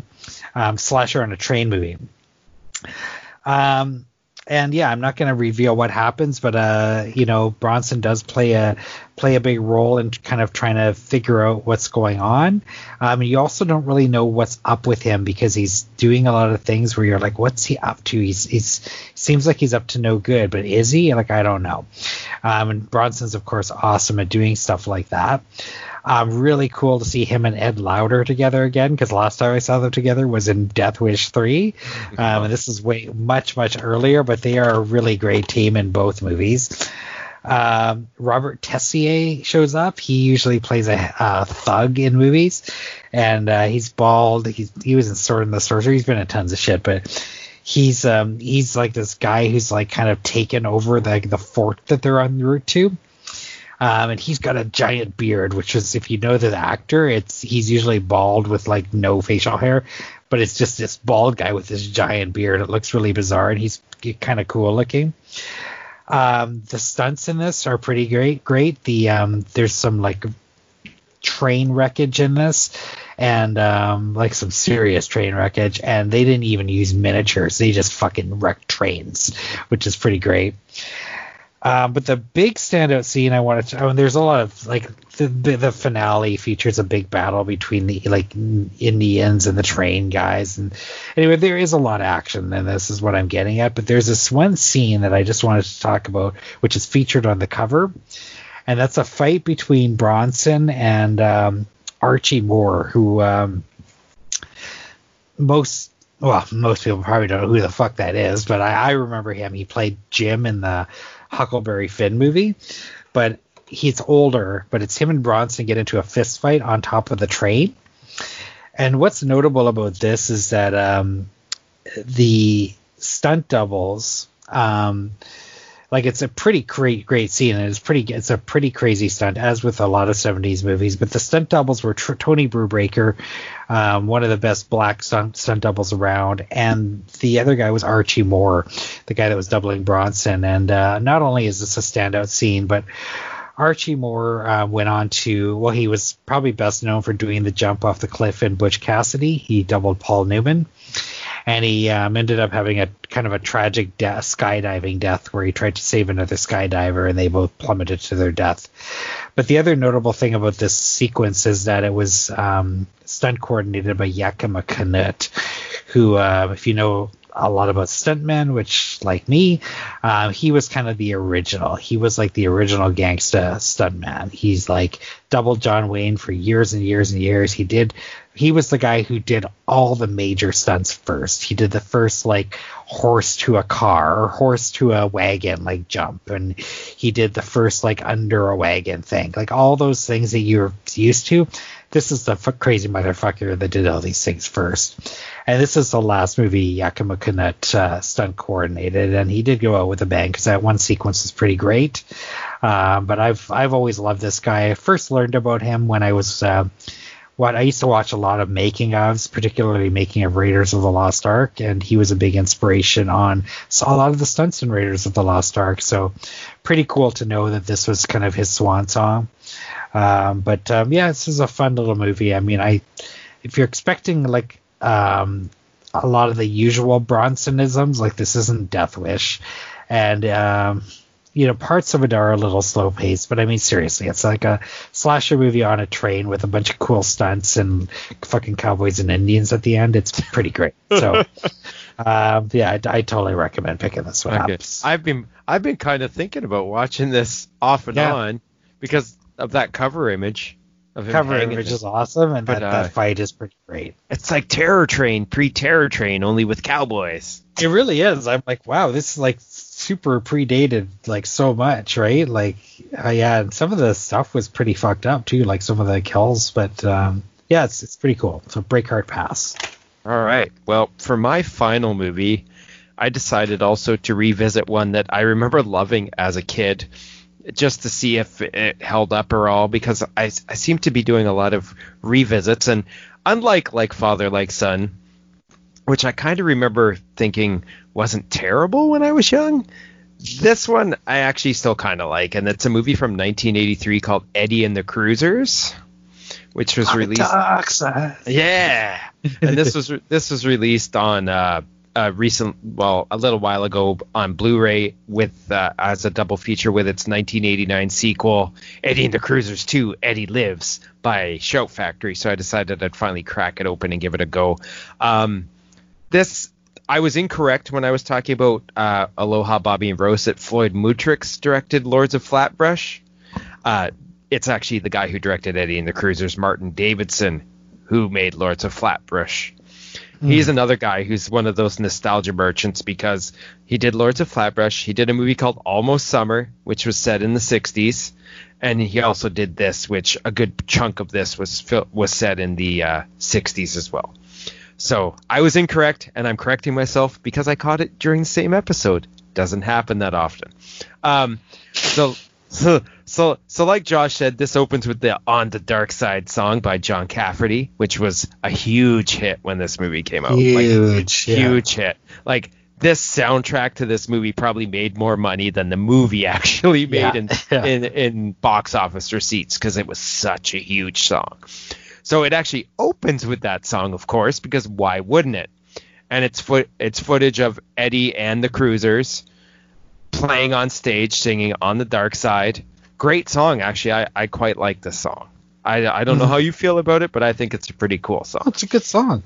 Um, so it opens with them performing, and then it kind of introduces us to Ellen Barkin playing this reporter who's telling of Eddie and the Cruisers' history, where he's like, you know, they were the next, they were supposed to be the next big thing in the 60s, and, you know, they were gaining steam, and then all of a sudden in 1964, after recording one of their albums, Eddie drove his car off of a bridge and and died and but you know and the recording meant went missing.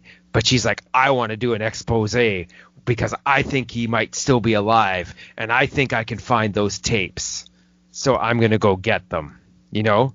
So she's like I'm going to go investigate the tapes and find if Eddie truly does still live or whatever. So she heads back to the town where they were gaining steam and hooks up with well doesn't hook up with this is like you and the uh he hooks up with his daughter kind of deal. That- that's that's not what happens. Um meets up with tom berenger who used to be a member of the band back in the day who is now just a high school teacher who teaches english because he wrote all the lyrics for the band so he was the genius of the band when it came to lyrics so she meets up with him, starts investigating the whole thing. Along the way, we meet Joey Pantoliano, Joey Pants, playing the former manager of the band who kind of wants to reunite the band with a lookalike lead singer. And then it becomes kind of this like very mild mystery story because people start someone starts trashing the homes of the former band members, kind of looking for the lost recordings and then it's kind of just uh, peppered in with flashbacks to the band, you know, forming, writing the songs, becoming popular, and stuff like that. And uh, I actually kind of enjoy this still. I, I think it's a pretty decent little movie. Um, I thought Berenger's pretty solid, even though to make him age 19 years, it just basically consists of changing his hairstyle.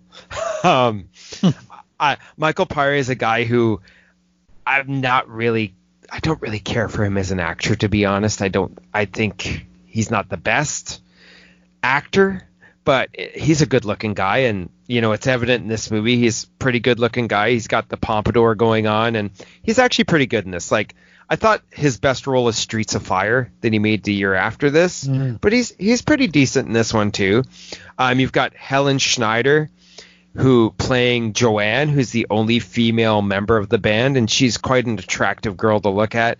And this is actually the only movie that she acted in, which I thought was really weird. I, I don't quite know where she went with her career, but I know that she was by profession she was a singer and a dancer, and I guess she was just in this movie because it fit in with the fact that she was in a band. Um, but she's actually quite engaging in this, and and also you can't not not hard on the eyes, so that always helps. Um, and um, you know, I just I just thought it was a I thought the songs by John Cafferty and the Beaver Brown Band were all pretty good. Um, I thought that the uh, I thought that Ellen Barkin as the reporter, even though she's kind of in and out of the movie, was pretty solid. I mean, I had only been really familiar with her in movies like like erotic kind of thrillers, kind of like Sea of Love and um, The Big Easy. Was she in The Big Easy? Is that the movie I'm thinking of? That's Passenger. Oh, that's is it? Okay. Well, she was in a in Sea of Love with Al Pacino, and then she was in a it couple. is of, the Big Easy. Yeah. I, I think it might have been the Big Easy, but she's in she was in those kind of movies, which you know got you know our our teenage hearts a, a pumping, our blood. yeah, a she was definitely something else. She always Yeah. was like oozing sexuality. Yeah, uh, so in this movie, it's more of a normal role for her, and I actually thought she was pretty good in the limited time she had. Um, I think Davidson captures the '60s pretty well in this, and the kind of music industry of the '60s. And I, I, like I thought it was decent, but the problem is, I just thought that the whole mystery angle of the movie is trying to deliver was a little bit undercooked. Hmm. Like I, I was just like, I was just like, okay, I like all this stuff about Eddie forming the band and their rise to fame and the reporter looking into it. But why did you have to throw in a mystery angle, right? Like, why do hmm. we need that? It's it's not necessary to the rest of the story. And then that mystery angle just really comes into play really heavily in the finale, and I thought it actually brought the movie down a little bit. Mm-hmm. Like I thought it was a much better movie when they were playing on the mystery angle. And the last scene of this movie is just pretty pretty lame and I don't want to really spoil what it is, but it's pretty lame. You'll know it when you get there. Mm-hmm. But generally speaking, it's a it's a decent music drama mystery with decent performances, pretty fun songs, pretty good capture of the '60s, and I actually still quite like it. So I, I'm I'm kind of looking forward to the sequel because admittedly I liked the sequel more when I was younger, but I don't think it's gonna pan out that way this time. So Yeah. and this is pre the substitute Tom Berenger, so you know pre sniper, pre the substitute Berenger. This is when he was actually trying to be a real actor instead of just blowing the heads off of people or beating up inner city high school students. So it was nice to see him in a non-actiony type role, and he was pretty good too. So Pre milk drinking turbulence too, Tom Berenger. is he in Turbulence too? I Yeah, couldn't man. remember that. Yeah, Wow. yeah. That's sad. Yeah. yeah. Eddie and the Cruisers to Turbulence too. Yeah, it's it's pretty pretty big fall from grace. Was there a song called Tender Years? um, I think it's in this one. Yeah. Yeah, I remember that. Uh, yeah, I never I got why Michael Paré never got fame more famous. Like I just can't. He's like Uwe Boll's like regular go-to Yeah. guy, or he was, and I never understood that. I just he always seemed like he should have been bigger, but Well, like he's a, he's a he was a, a really good looking guy, yeah, and I can see like the like I could see like women find like being finding the appeal in him, but I've just never found him to be a very strong actor. Like Yeah. I always just felt he was just kind of a little w- more wooden than most of those other guys around that time. yeah. And I mean, he's perfectly serviceable in in Eddie and the Cruisers, but he is overshadowed quite a bit by Barkin and Berenger and the um, Helen Schneider. I mean, she d- turns in a better performance than him, and this was her only movie. Yeah. So I mean, that could be why. Yeah. I mean, I don't dislike the guy. I just don't think he's like I didn't think he's leading man material is what I'm Right. trying to get at here. But perfectly serviceable, decent little music drama slash mystery that, like I said, I am looking forward to watching the sequel probably for next episode. nice. We'll see. We'll see how that works out. So that's uh, Eddie and the Cruisers from 1983. Maybe you should get on best of the best of the best too. By the way. I think I probably should. I've delayed it two episodes now. We'll see. At least the Eddie and the Cruisers, there's only two of them. At least I go. got, I got this is four best of the best movies, man. I'm getting there. I'm getting there. Josh's Beatrice Adventures. Okay, I got a whole I got a whole bunch here that I uh, had to pick from, but um, I don't know why. But I decided to go with uh, Replicator from 1998. Uh, Cater. Replicator. Oh my God, no. Do you Not know this Repli- movie? I think so. Okay, this is from 1998, directed by Brett McCormick. This is really hard to find. I don't even know if this ever got a DVD release, to be honest. Uh, um, I remember I got a screener for this way back in the day. Oh my God. so, oh my god, yeah, that's it. That's the one. Oh my God. Do you have this? No. Do you, have you heard of it? Yes. Definitely appealing. So the go ahead. The artwork is a is a girl in a bikini holding a laser pistol, but instead of a girl head, it's an alligator head. That's right. That's right. Oh my god. yeah, it's, it's, an amazing cover. So look that shit up. um, but uh, okay, so the movie opens well, it opens with Brinke Stevens. So again, I'm not complaining. Um, and it's it's she, it doesn't really make sense actually now that I'm thinking about it why that scene is even there, but it opens Brinke Stevens putting this like machine on this this like kind of tubby um dude's head and it's and it's basically it's supposed to like read his like fantasy thoughts. So he she puts this machine on turns it on and then and then she pushes a button so she can see what he's seeing. And of course the first thing he's seeing is Brinke Stevens naked. So I'm like okay. And then it cuts to his next fantasy which is him coming home from the army and having a threesome with his wife and some other girl. I'm like okay. And then um then we get smash cut into a new scene with Gunnar Hansen. And Gunnar Hansen, of course, Leatherface from Texas Chainsaw Massacre, is in this like comedic scene where he's like explaining like some scientific mumbo jumbo to this other general, General Mills. And I think Gunnar Hansen's character is is it Gun- Gun- Gunnar Hansen's character? It might be Colonel Sanders. Oh no. Um, yeah, it's one of those. Um, but you know, there's a scene in that where Gunnar Hansen's character is a scientist and he's developed like X-ray specs because he saw them in the back of a comic book, and of course he puts them on, and then this girl comes into the room, and of course she's naked. Um, so it's that kind of movie. It's like very, very juvenile humor and lots of nudity. And um, anyway, so what we find out is that there's this replicator project going on, led by uh, uh, this this scientist whose name I didn't write down. And what it is is it's supposed to, I guess, replicate things a la The Fly.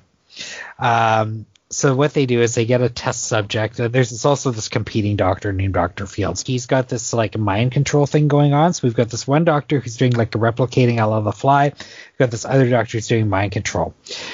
So the first doctor like decides to do a test on this machine on his machine. So he gets this private to go through, Private Waring, puts her puts him through the machine, and she changes into a woman. He cha- he changes into a woman. So then we've got this like super hot woman come out of the machine, who is also a nymphomaniac, who's, like all over the doctor. Before you know it, other people are other soldiers are going through the machine, turning into nymphomaniac uh, um, women, of um, course. and including the uh, the one of the uh, scientific assistants who's got this big big mole on her face. Of course, she goes through the machine. The mole is gone. She's now this beautiful woman in black lingerie. So there, basically, we've got all these like naked women running running around, like dry humping all the doc, all the um, scientists. And then what eventually happens is when they have orgasms because they've gone through this machine, it brings out their primordial their pri- primordial urges and be, basically this prehistoric orgasm turns them into alligator women that are like out to like destroy the earth. So um and then when the alligator women bite someone, they turn into a super annoying zombie. So this all sounds fantastic, but it is not. Um, now there is so much nudity in this movie. Like I was, even I was uncomfortable. Even I was like really like, because I was trying to watch this like, um, kind of stealthily, but it was like every time like and like I just felt like I would never get five minutes without feeling like I had to like watch what was going on on screen just so like someone wouldn't walk in. Um, but you know, I've, I've I gotta say, like back in the day, I probably would have loved this, but it would it did feel like almost too much. Uh, the alligator women were kind of cool, but um, basically, um, they like there's no bikini alligator with it, which is kind of what I was looking forward to, um, because I think what I think that was the intent, but then I think that they the alligator head that they had kicking around the the set, they was like a kind of a leftover like prop from something else, and they couldn't fit it onto a adult human. So the only person who could wear the alligator outfit was a like 12 year old kid. So they so every time you see like the alligator monster, all of a sudden like the clothes all got back on. um, but I thought it was pretty funny. Like, I mean, I, I liked this back in the day when I watched it, and uh, I mean the humor is super juvenile. Um, but I did think I did think it was a pretty funny premise, but it is it is all taking place in like three locations, and it was written five days, and it's like you know if you like movies like Creepazoids and Sorority Babes and the Slimeball Bowl-O-Rama and all that Fred Olen Ray and Jim Wynorski and David DeCoteau shit, you're gonna probably enjoy this movie, but. uh but just beware it's misogynistic it's way more nudity than I've you know than most of these movies um but it was still kind of fun. And uh, I thought the guy who played Dr. Fields, Randy Clower, was pretty great, but uh, never really been in much else. T.J. Myers, who played the mole, the the woman with the mole that ended up in the black lingerie, she's got all these like documentary like uh, she's become quite prolific in like documentary stuff like Antique Hunter and shit like that. So you can look her up, TJ Myers. And, and unfortunately, a lot of the other women in this movie were uncredited, so I have no idea who they are or what became of them. But uh, and Brett McCormick, it seems like he's now a writer. He he writes novels now. He looks like he's given up his film career, but he made probably 10 movies probably like this, like really, really low budget cheapies. But I used to love this stuff, and so did you. I mean, back I in the day, we used to really like this stuff, and I, I did enjoy this when it came out. And uh, it's it's just a silly romp that's fucking harmless, but um, probably not going to stand up too well in today's world. But uh, I thought it was pretty pretty ridiculous, and that cover is fucking awesome. So but I don't think this ever. This is really hard to come by, I think, and um, but I'm glad I still have it. I I'm just picturing I'm just picturing them like having a 12 year old in an alligator mask on set with all these naked women walking around. I'm just like, oh god, dude, it was so much. Like I'm just like, why is it? And it wasn't like it was just like totally unnecessary, right? Like that's the thing. Like they weren't in love scenes. It was just, it was just, you know, it was almost like I don't know. I, can't compare it to stuff like, but it was just like it was just so random. Like it was just like and there would there'd be no rhyme or reason. Like one one minute it would be like there'd be like a like a bikini top on or a bra, and then they cut, and then it would cut to a different character, then it would go back, and then all of a sudden that would just be gone, and then it would cut back, and then it would be back on, and you're like, and it was just constant. But I still thought it was, uh, I still think this is a pretty funny movie. I mean, it's, a, it's such a ridiculous premise, and like the dialogue was really really stupid and like but like a lot of the the people in this were playing it pretty straight.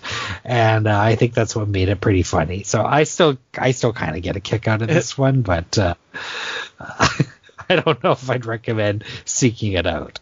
It, it, it's it's sad that when you were watching this, you were looking around like you were on fucking Pornhub or something. Oh I really did. I totally hope nobody walks in the room.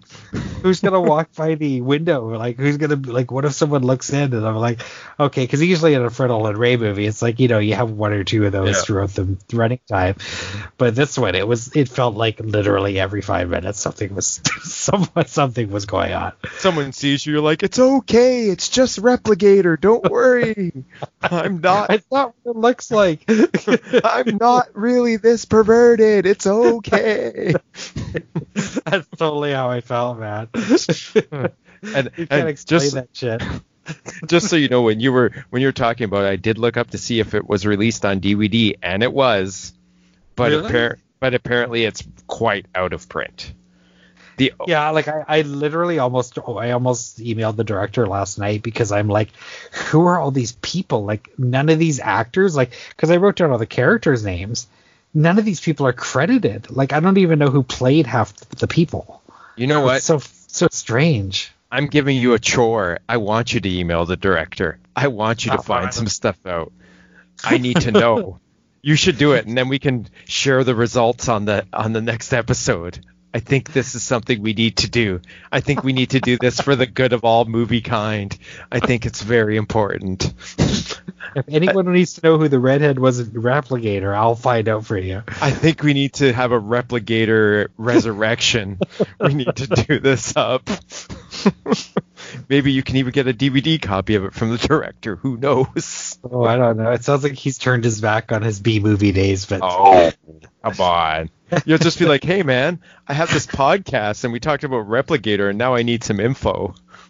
I actually feel like I reviewed. I used to have this website, and uh, I feel like I reviewed Replicator back in the day, and I feel like he emailed me, And but I'd ha- I'd have to look that up. did he t- to tell you thanks or to tell you off? No, to tell me thanks because I think I gave it a favorable review. Oh man, it says he directed 13 things. He did, Wow, he did, That's crazy. and they all have funny titles. So Oh, let's see what he's got here. Let's hang on. We'll quickly. Oh, The Abomination. I know that movie. oh, there you go. Highway to Hell. Macon County War with friggin' uh, what's his face there? Uh, uh, Dan Haggerty. We got Armed for Action with Joe Estevez. What else you got? Blood on the Badge. Children of Dracula. Rumble in the Streets. Biotech Warrior. Time Tracers.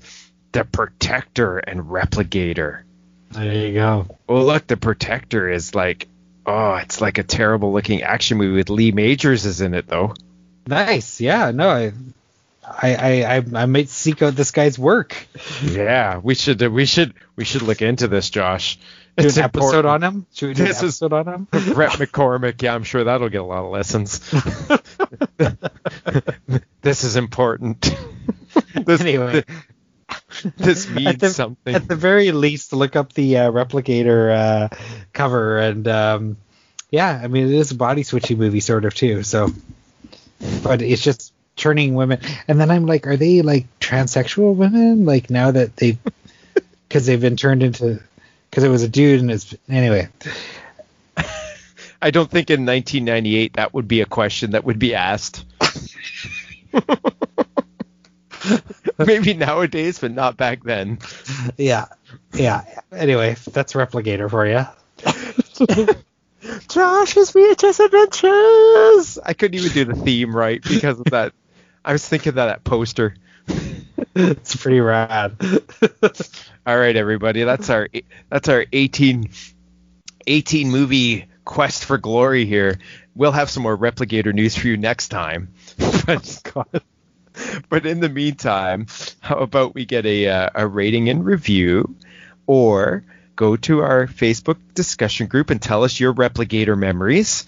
You can search for GBW Podcast on Twitter or Instagram, and most importantly, tell a friend about the show if you like what you hear. And most, most importantly, in these times, stay safe and stay inside, and let's get through this together. Anything else to add? Dude, Brinke Stevens and Gunnar mm-hmm. Hansen were both in it. Come on, it can't be that bad. All right. Good night, everybody. Bye.